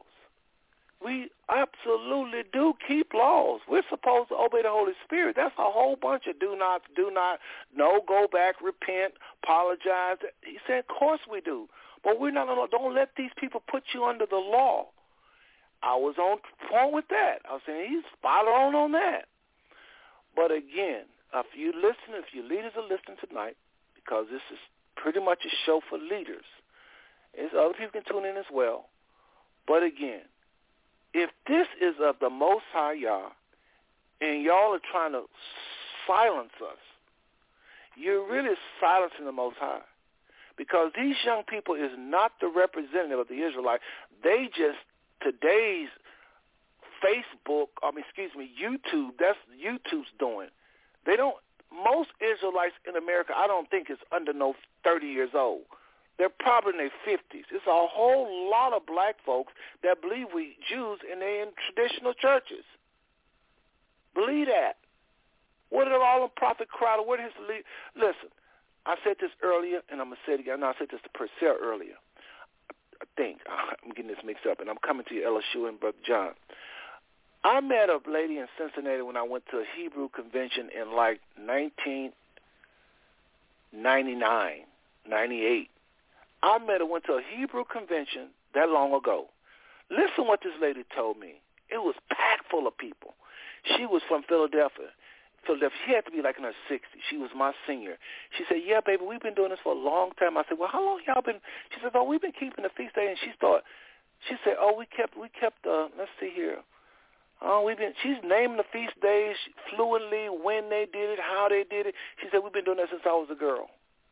The lady was in her 60s. That was in 1998. Where are they at today? It's just they ain't on YouTube. The Hebrew Israelite movement is not a bunch of young people. I'm sorry if y'all think that. It's a lot of seasoned older people. They don't have access to social media to let you know where they're at. There was one, I remember this congregation on, in Cincinnati in, on Liberty Street. They had their little things on their head, you know, for the women covered their head, and they believe it was the Israelites. These people are seeking the Most High. They ain't trying to get us to know who they are. Those people, those young people do not represent us. So for y'all to be, again, like this pastor said, you tune into YouTube, and y'all are getting all y'all research from the YouTube. And you think that's the Hebrew Israelite. Well, uh, wrong. There's millions. Be careful lest you be fighting against the Most High. The preacher went on to say, that's enough. That's enough. He, if I think of more, he said, I just want to get uh, get get the take from uh, Brother John and Brother Elishua. Brother John, why don't you go first this time, and then Brother Elishua on this uh, Pastor Greg. I know how y'all feel about him and hip hop. Please don't bring that up because that's a whole other story. I'm just talking about he is under heavy pressure from them people in his church to talk about this. What do you have to say about that? Thank you. John. Thank you, thank you. Listen, first of all, I don't know who this guy is and what his stance is on hip hop. None of that. I, I don't know. Okay. And what I'm about to say, it may not even be popular with you, Brother L, Pastor Chris, Sister Eliana, the whole nine. I, but I've said it before, and I'm to make no mistake about it, that the law, as given by Moses written are not the laws that we should be following if you're a born again believer and the Most High is your, not the Most High, uh, Yehoshua is your high priest. Now keep in mind that as it states in Hebrew, when there is changed, uh, the high priest is changed, there is a necessity of change of the law. Well, when Obama went out of the office, and uh, I believe that would have been Trump that came into office, does that mean that you could now do 100 miles an hour down 95 south? No, that law stayed the same. Could they change that law? Yes, they could. But, so what I'm saying is that some laws are still meant to be kept, even though you move from one priest to another. However, if you are a born-again believer, those laws should be written on your heart. They should either condemn you or confirm your actions. You should know. I vehemently disagree with the pastor by saying that if it's heaven or hell, then basically, if it's not a heaven or hell discussion or debate, it, then it shouldn't be discussed or debated. The Bible itself says that we need to move on from the principles, those principles uh, such as the laying on of hands, the, the such, you know the scripture, you can quote it to them later. These principles, we need to move on because there's other revelations and understandings to be had. I, I, it's important. Why did why did the Bible say so many times the Messiah say, "Watch"? You may not know the season, but watch. Why did He give us the parable of the virgins? Watch. He's telling us to watch. Well, the fact is, is that He knew you from the beginning of time, before the earth was formed. He knew you. It's, and the Messiah said, "I haven't lost one of them except the son of perdition." Well, we all know where we're going if you're born again, but he wants more of you. He wants you to understand. Why would he give the parables? Why, why, why did he give the parables? He told the, the, the disciples because it's not meant for them to understand these principles of the kingdom. It's meant for you. He's given the principles and insight and understanding that we all need to know and we all need to search for, and it goes beyond just salvation. It goes beyond that. So with that, I vehemently disagree because he, the word disagrees with that. I'll leave that as is for now. Let Elishua will respond. That was good, Brother John. Brother Elishua, please. Oh. About five minutes, please. Brother Elishua? Can y'all hear me? Uh, well, I, I'm not sure what Brother El is, but let me usurp one more statement. No, I was. I'm sorry. Wow. I was muted because I didn't want any. I didn't want any background noise. Yeah, you got to move a little faster, Sure, That was a long time there. But let Brother John finish up and then be ready this time, okay? Yeah, my apologies. Let me make this, this last statement.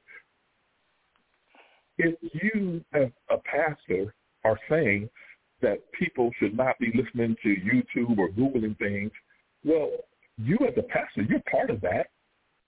And I say you're part of that, just because you're in the church and they can physically listen to you, wouldn't you want a well-grounded uh, uh, flock who know the word, who study their word every week?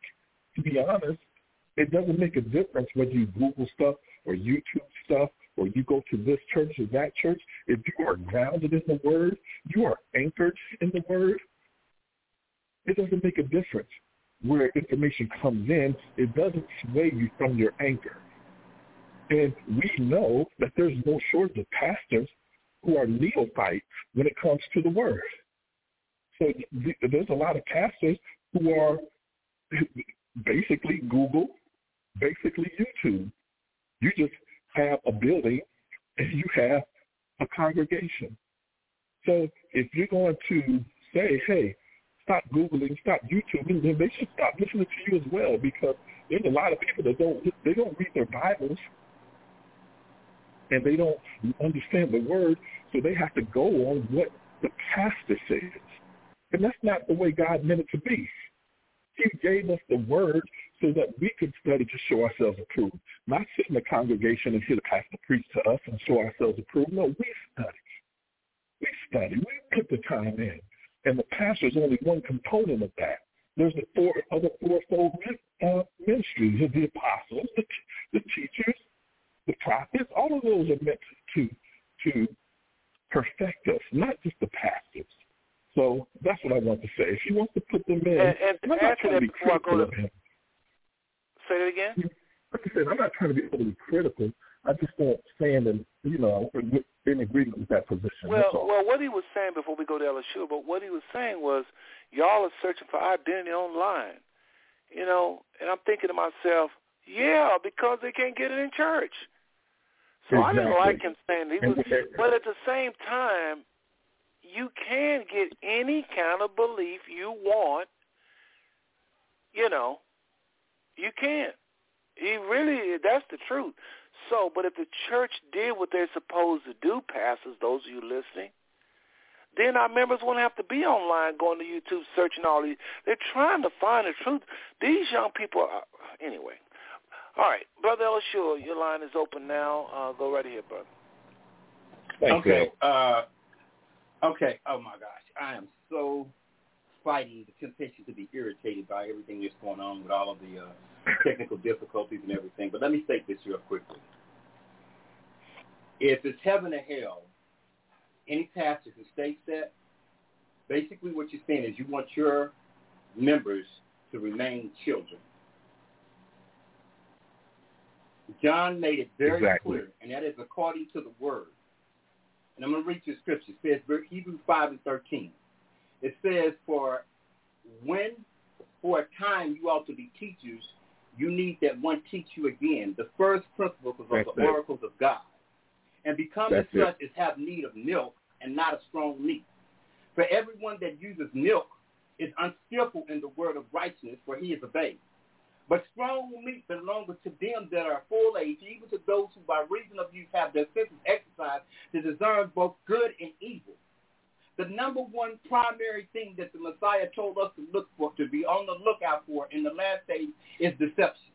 And the only way you can deception. be able to deceive, discern what is good and evil is because you have, as John just stated, you have exercised the use in the Word of God. Now, as far as this, this, the thing with, about the church and all, it's real simple. I don't even entertain pastors that do not acknowledge that we're Israel because they are in abject disobedience. Because I know this is a move of God, and if it can tell a bunch of young men and call them out of darkness into light and let them know who they are and whom God has called them to be and what their destiny is, the only person who are irre- people who are irrelevant in their duty are pastors. And the reason why, because he says we want heaven and hell, because it's a cop-out, because you don't want to do the work to become upcurrent, to become abreast and informed of what it means to be Israel and what it states required from the scriptures. So it's easy to just say, let me dismiss you to say, okay, these people are teaching hate. Christianity teaches hate. You don't dismiss Christianity. Christianity was already in, in forged in the fires of hate and murder and destruction. But you do not quit teaching Christianity for that reason. All right. Now, All right. as, as, as a fact, as a fact of now about the a YouTube thing, Acts 17. Mark, I'll, the apostle, I'm not going to turn to the scriptures. I'm going to give you the chapters. You have to research and look for them because that's the problem. It's too many lazy believers. You want to put work on everything and you want to put your grind in on everything, but when it comes to your salvation and taking this word and studying to show thyself approved, a workman or a workwoman who can rightly discern the word of God. But you'll go to entertainment, you'll go to football games, you'll do all of that. And I've always said that what you are concerned about and what you are interested in, you will always put primary. And that includes things, places, and people. Now, as for the thing about Acts, Paul standing on Mars Hills, and he said, I perceive people. And what does it say in scripture? I will turn to it if I felt like I had time, but I won't turn to it. I'll just tell you Acts 17. There were many voices.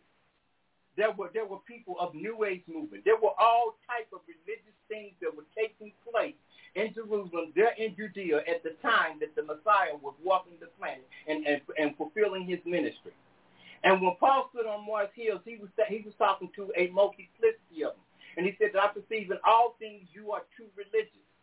Paul wasn't afraid of the YouTube of his day. His voice was just stronger, clearer, and it came with more authority and anointing. Because it's real simple.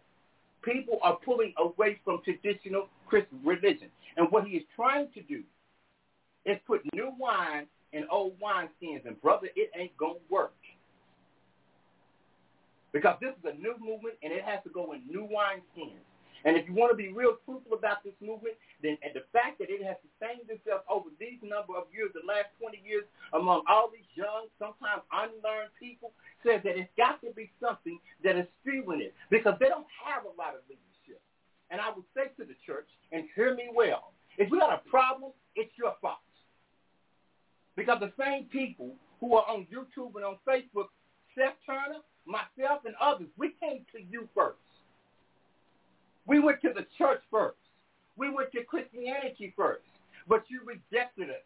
And then you use that word and says we're extremists. No, we're not extremists. We right on time with the word of God. Last point.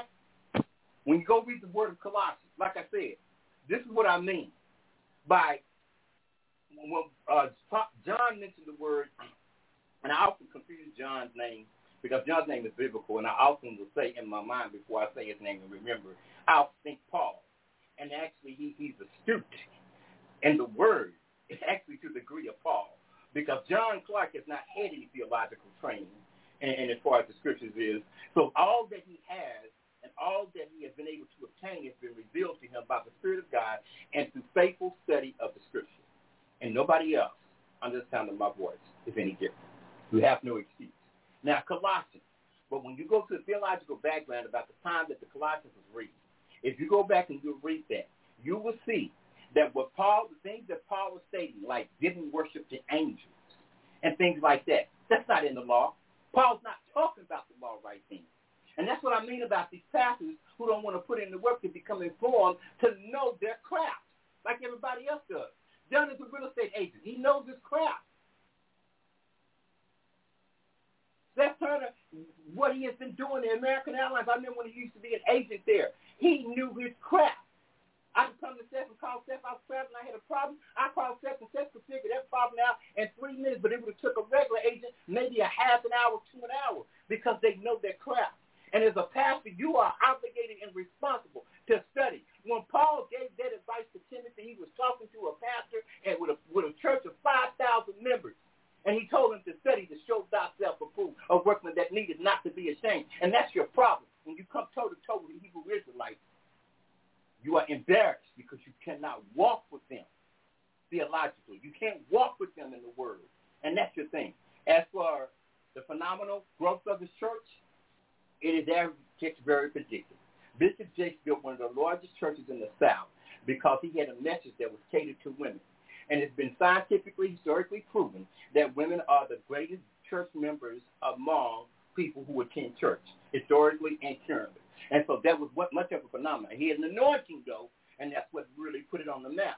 As with this young man and what he's called to do, his ministry started addressing hip-hop. So I don't know how we can talk about him without not addressing hip-hop because that's literally his ministry was oriented in hip-hop.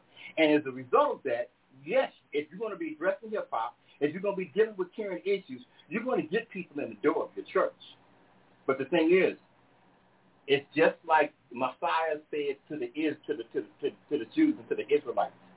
He said, "You search high and low, far and wide, to make one disciple or one proselyte, and when you do, you make him twice the child of the devil."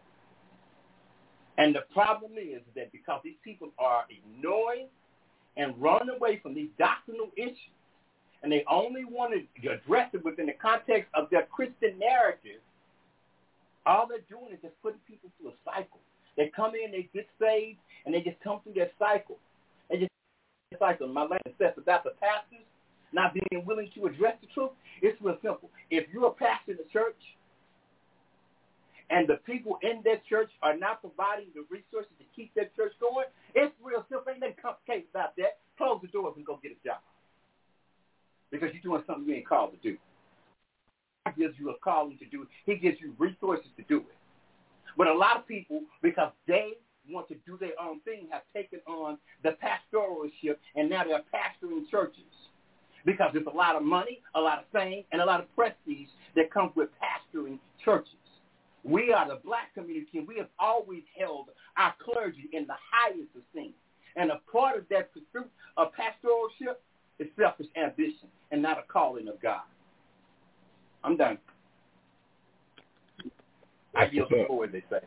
Well, that was a lot, brother, and uh, I, I hear you, Elishua. I hear you. I hear you. I hear you. I hear it in your voice. And we we hear it often. We know exactly where you're coming from, and I can't really say anything about that.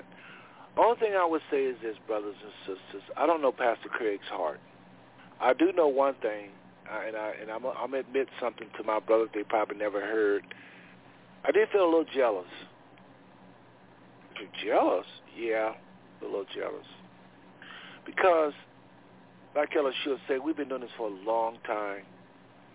When I go to churches, I do I do respect him. Y'all heard what I said about uh, uh, uh, Pastor uh, Craig Lewis. See how I say his name? I do give him respect. I do. I went there. I enjoyed the message. I told him I give him a B minus. I I bet guarantee Elishua wouldn't have gave him no B minus. But Brother John wouldn't have gave no B minus. But the reason why I said that is because I said, Arlene, all these young people, these young black beautiful people, uh, these young black beautiful people. Well, that what time I had left? My bad. No, no, no. I, I, I was going doing you on the second t- five minute. I was just Lucky messing with you. no, you did five minutes. I'm gonna put you on another five minutes. You actually didn't go ten minutes, so that's good. But uh, I was jealous, y'all. I said, you know, I've been working so hard in this vineyard, and I don't necessarily want a church. That's not what I want. That's not what I feel called to. I just want that amount of people, and I'm sure over the years it's been way more than 500 people. I already know that. But just seeing such an intelligent, informed, very core, y'all gotta, Ella Sure, you gotta go visit. Even though I know you can't stand, bro, you gotta go see it. John, you in the area too. Uh, y'all gotta go. I already know how y'all feel, but you gotta go. Number one, they just did something different because they're growing. So they they went through a facelift. Now they're one of the most. I mean, it just was a very nice experience. All these young people in the same room, listening. Nobody walking hardly. He talked about their dress code. He said, "Look, y'all, we got to produce men." He said, "All these people coming with all these earrings, and hair, all different kind of colors." and he was saying, you know, we we we're trying to produce a, a certain men, and, and uh, he said, look, we ain't gonna tell nobody they can't come here, but he said after a while, some brothers gonna say to some guy if he he's feminine, we gonna kind of talk to him and say, hey, you know, it's just just some. He said we got to do it in love, brothers, but we got to help out. I was I, that was a that was a breath of fresh air to me, cause he right. He said, I'm tired of seeing men. We can't tell them a man or a woman. And he got another rule. And everybody, a lot of people don't like this church because it's got so many rules. If you come there and you're a woman, you married, you can't come there without your husband. You can't be a member, he said.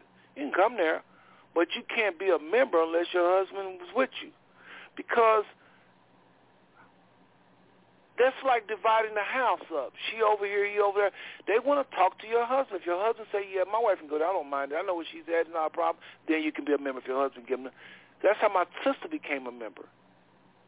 And and and if your husband is teaching you something, he says, but this Pastor Craig still talking.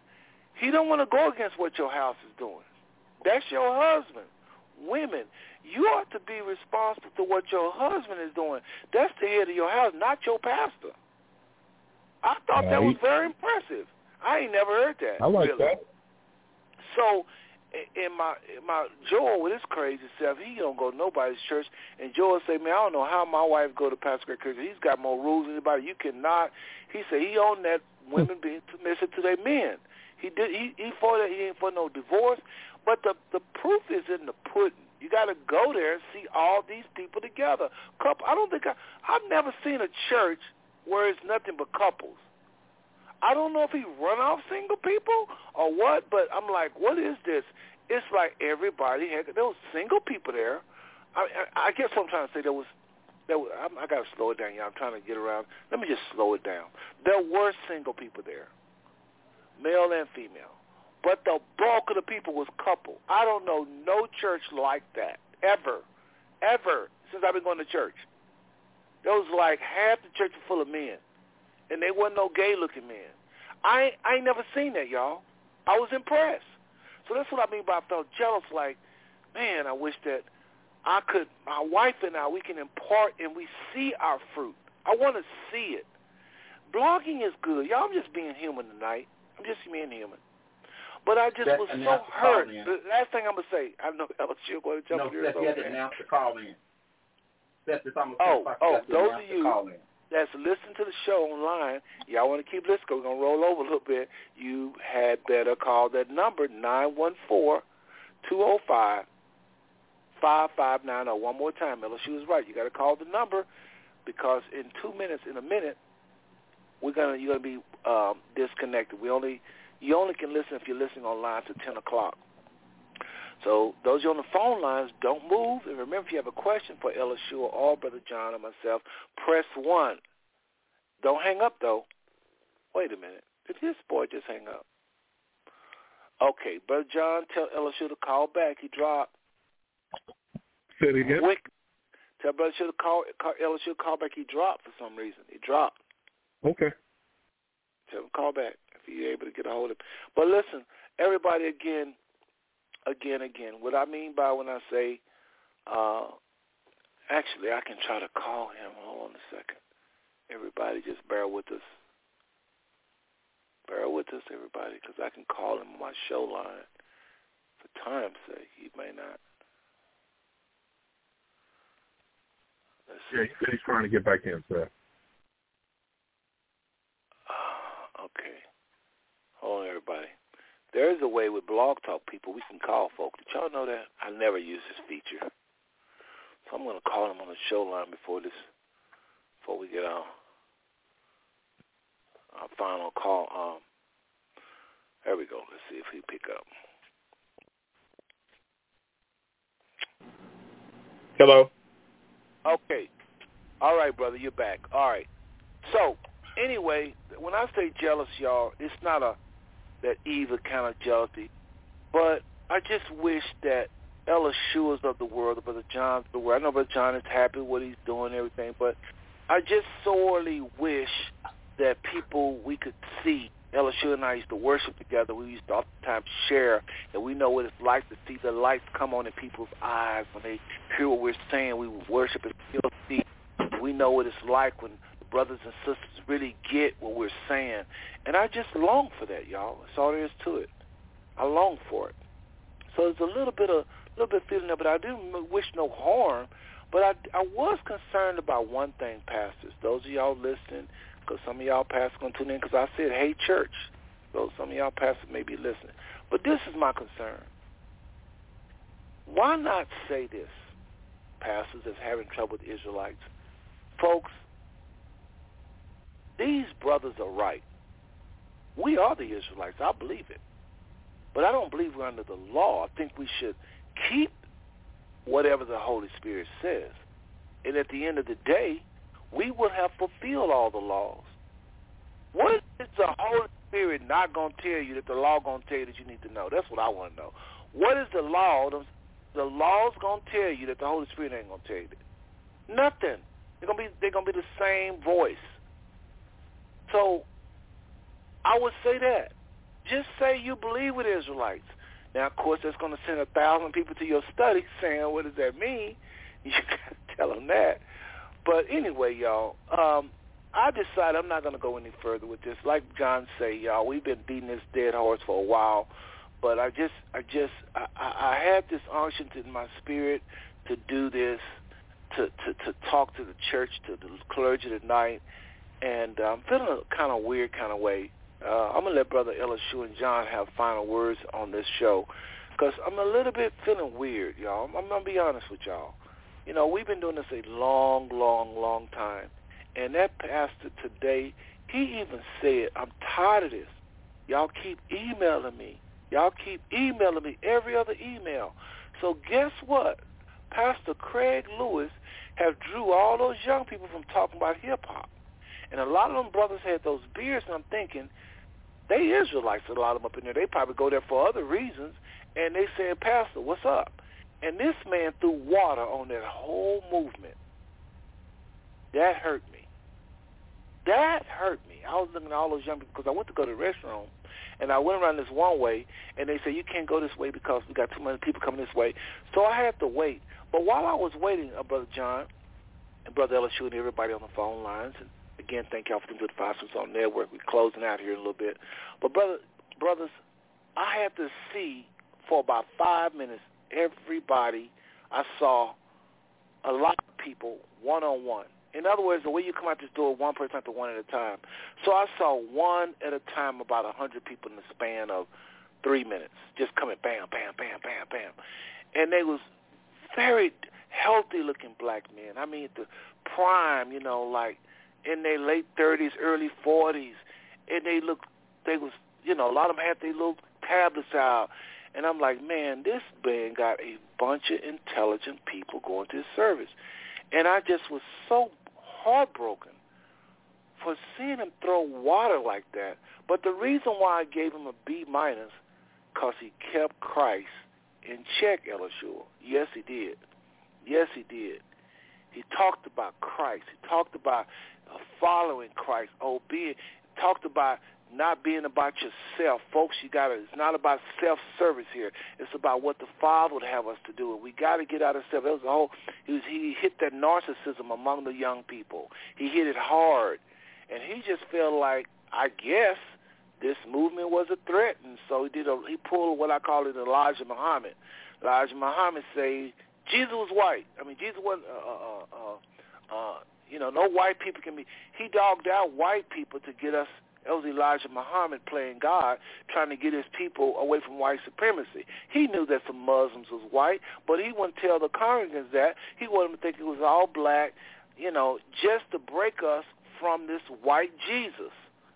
He knew he was lying, so he mixed the truth, some truth with Islam, along with some lies because he cared about his people. I don't think he was a devil for doing that.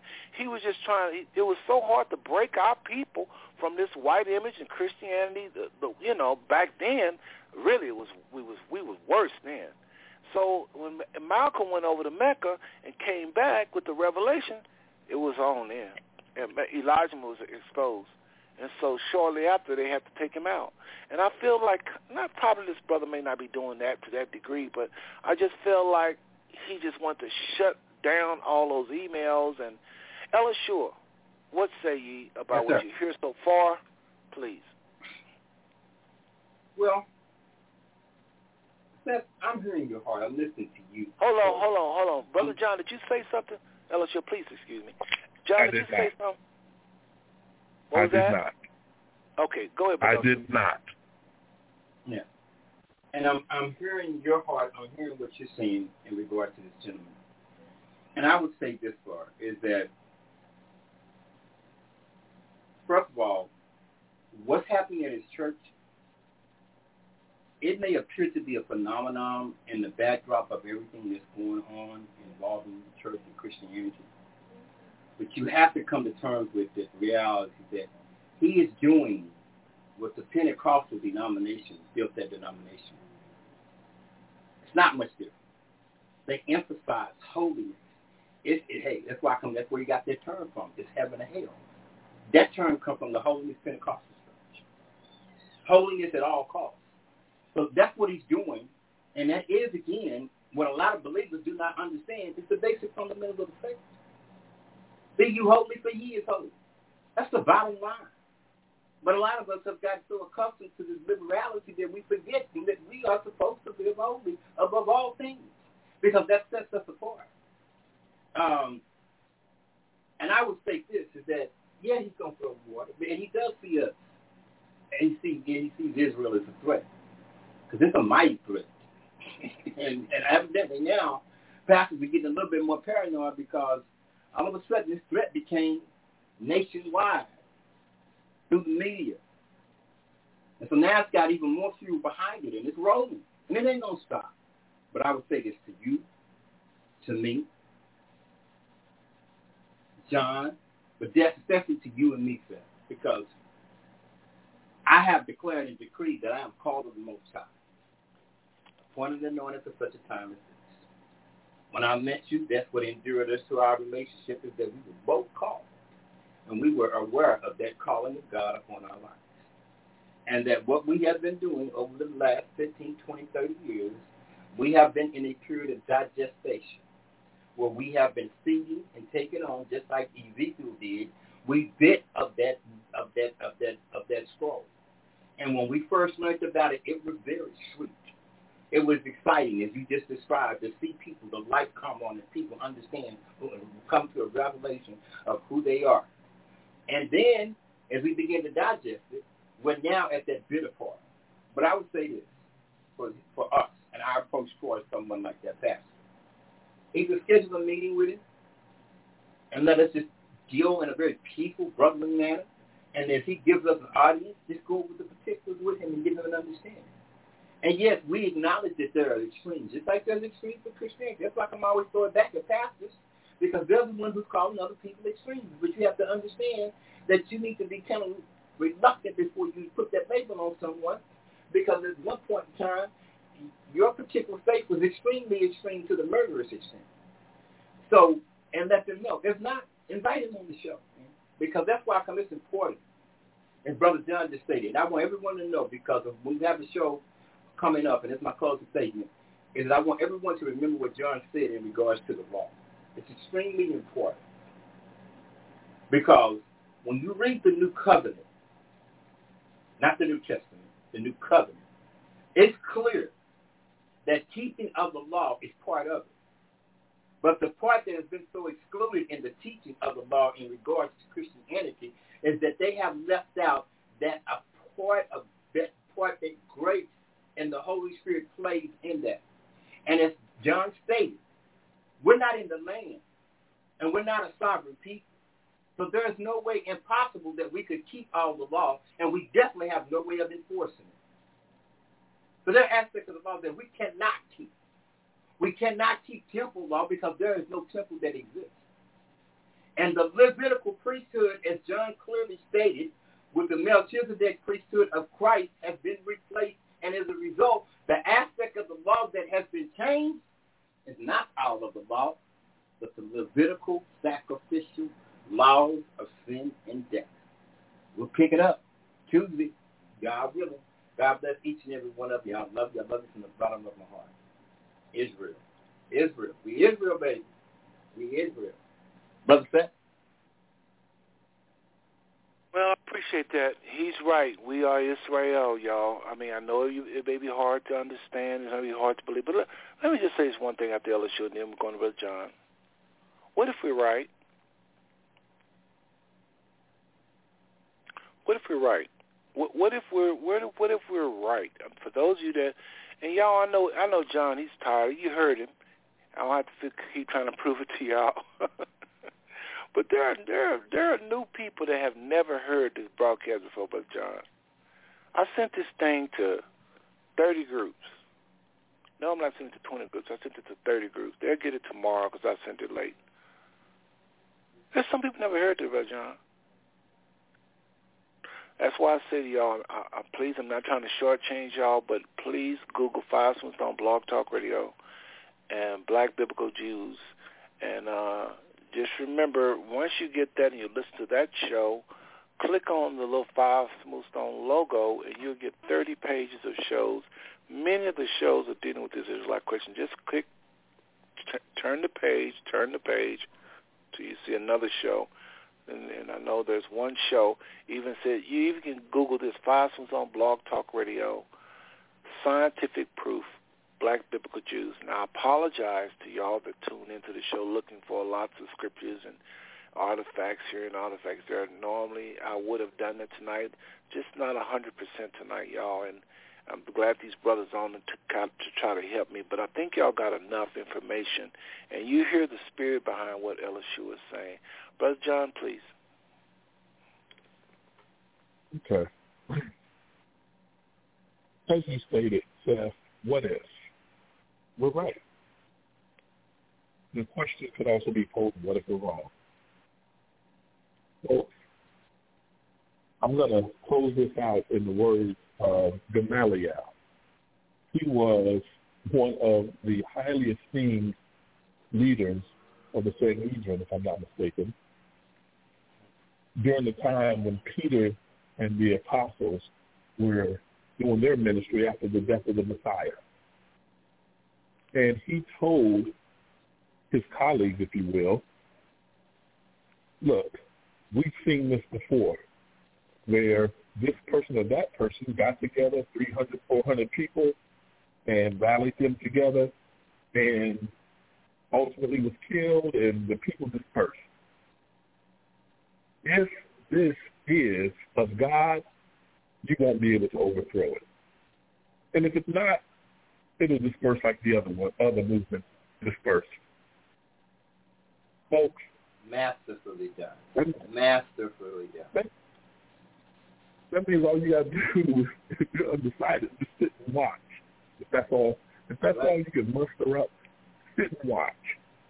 I will leave you with this one apologetic fact defending our position. Name one people that has been scattered. And for us, the Islamic slave trade and the transatlantic slave trade, we had someone come on a week or two ago and said slavery is nothing new. The Romans did it. The Romans were not in the Americas at the time. So they did not transport slaves to the four corners of the earth. Nope. Only the transatlantic slave trade completed the four corners of the earth because they already had Europe, Asia, uh, and Africa, and I'm not sure about Australia or anything like that. But that transatlantic slave trade, that particular slave trade was targeting a particular people.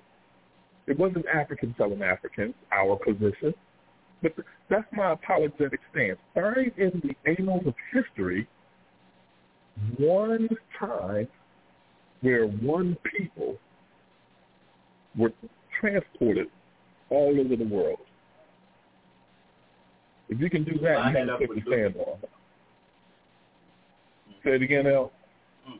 I said, and mind that up with Luke 21:19, the Messiah's prophecy prior to his passion. He said, you shall be held captive to every nation, not just Britain, not just America.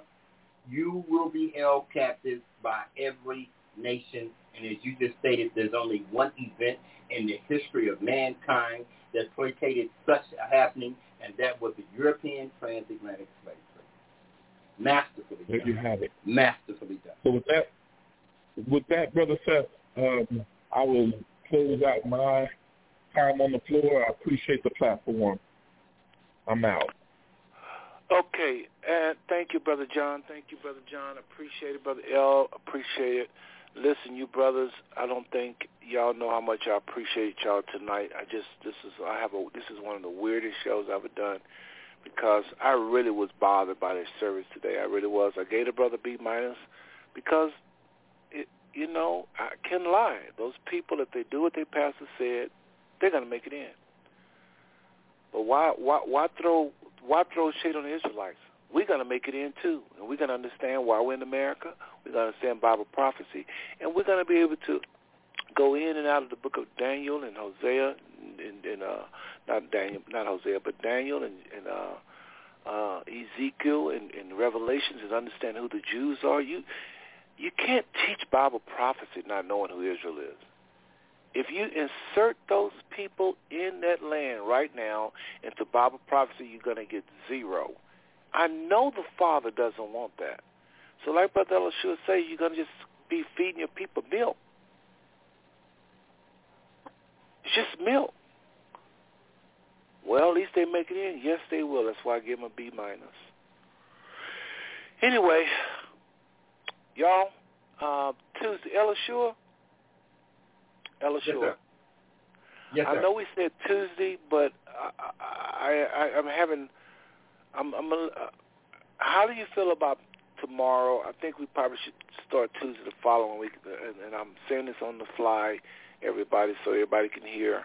Um, how do you feel about tomorrow? Because remember, this is I'm off tonight. well, tomorrow, so I get I get a chance on, to really rest good.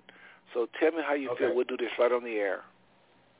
Well, based upon the show tonight, uh, I'd have no problem doing the show tomorrow, basically, which would be more or less picking up from where we left off tonight. Because believe me, we have did nothing but scratch the surface of. Well, all right, uh, everybody. We're gonna switch it to tomorrow, Monday, because this I'm gonna get a chance to rest real good, and I don't do that on Monday nights when I come off on, on Mondays. I get my rest tonight, so tonight I'm to rest real good. We'll be able to do a show tomorrow night. So tomorrow night we'll see everybody. I love every single one of you, brothers and sisters. There ain't nothing you can do about it. Brother John, Brother L, thank y'all. We're out, okay? Out. Shalom. All right, that's shalom. And, uh, folks, they are something else. I mean, they those brothers right there, you got it's a shame some of y'all don't know them. They're really good people. Really, really respect them. I'm gonna go out with something that I think uh, I always try to put a lot in the first and the last. Um, first and the last um, song. Again, y'all, not a hundred percent, but um, I think y'all appreciate this. Okay.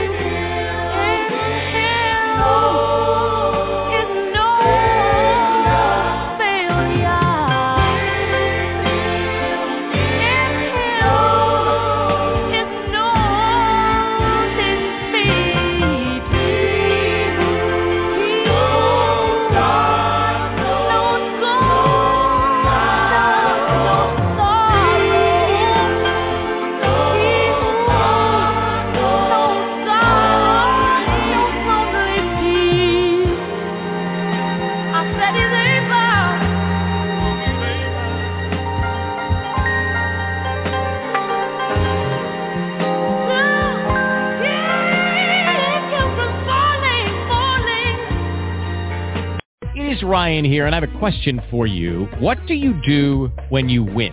Like, are you a fist pumper? a woohooer, a hand clapper, a high fiver. I kind of like the high five, but if you want to hone in on those winning moves, check out Chumba Casino. At ChumbaCasino.com, choose from hundreds of social casino style games for your chance to redeem serious cash prizes. There are new game releases weekly, plus free daily bonuses. So don't wait. Start having the most fun ever at ChumbaCasino.com. No purchase necessary. VGW. Void were prohibited by law. See terms and conditions. 18 plus.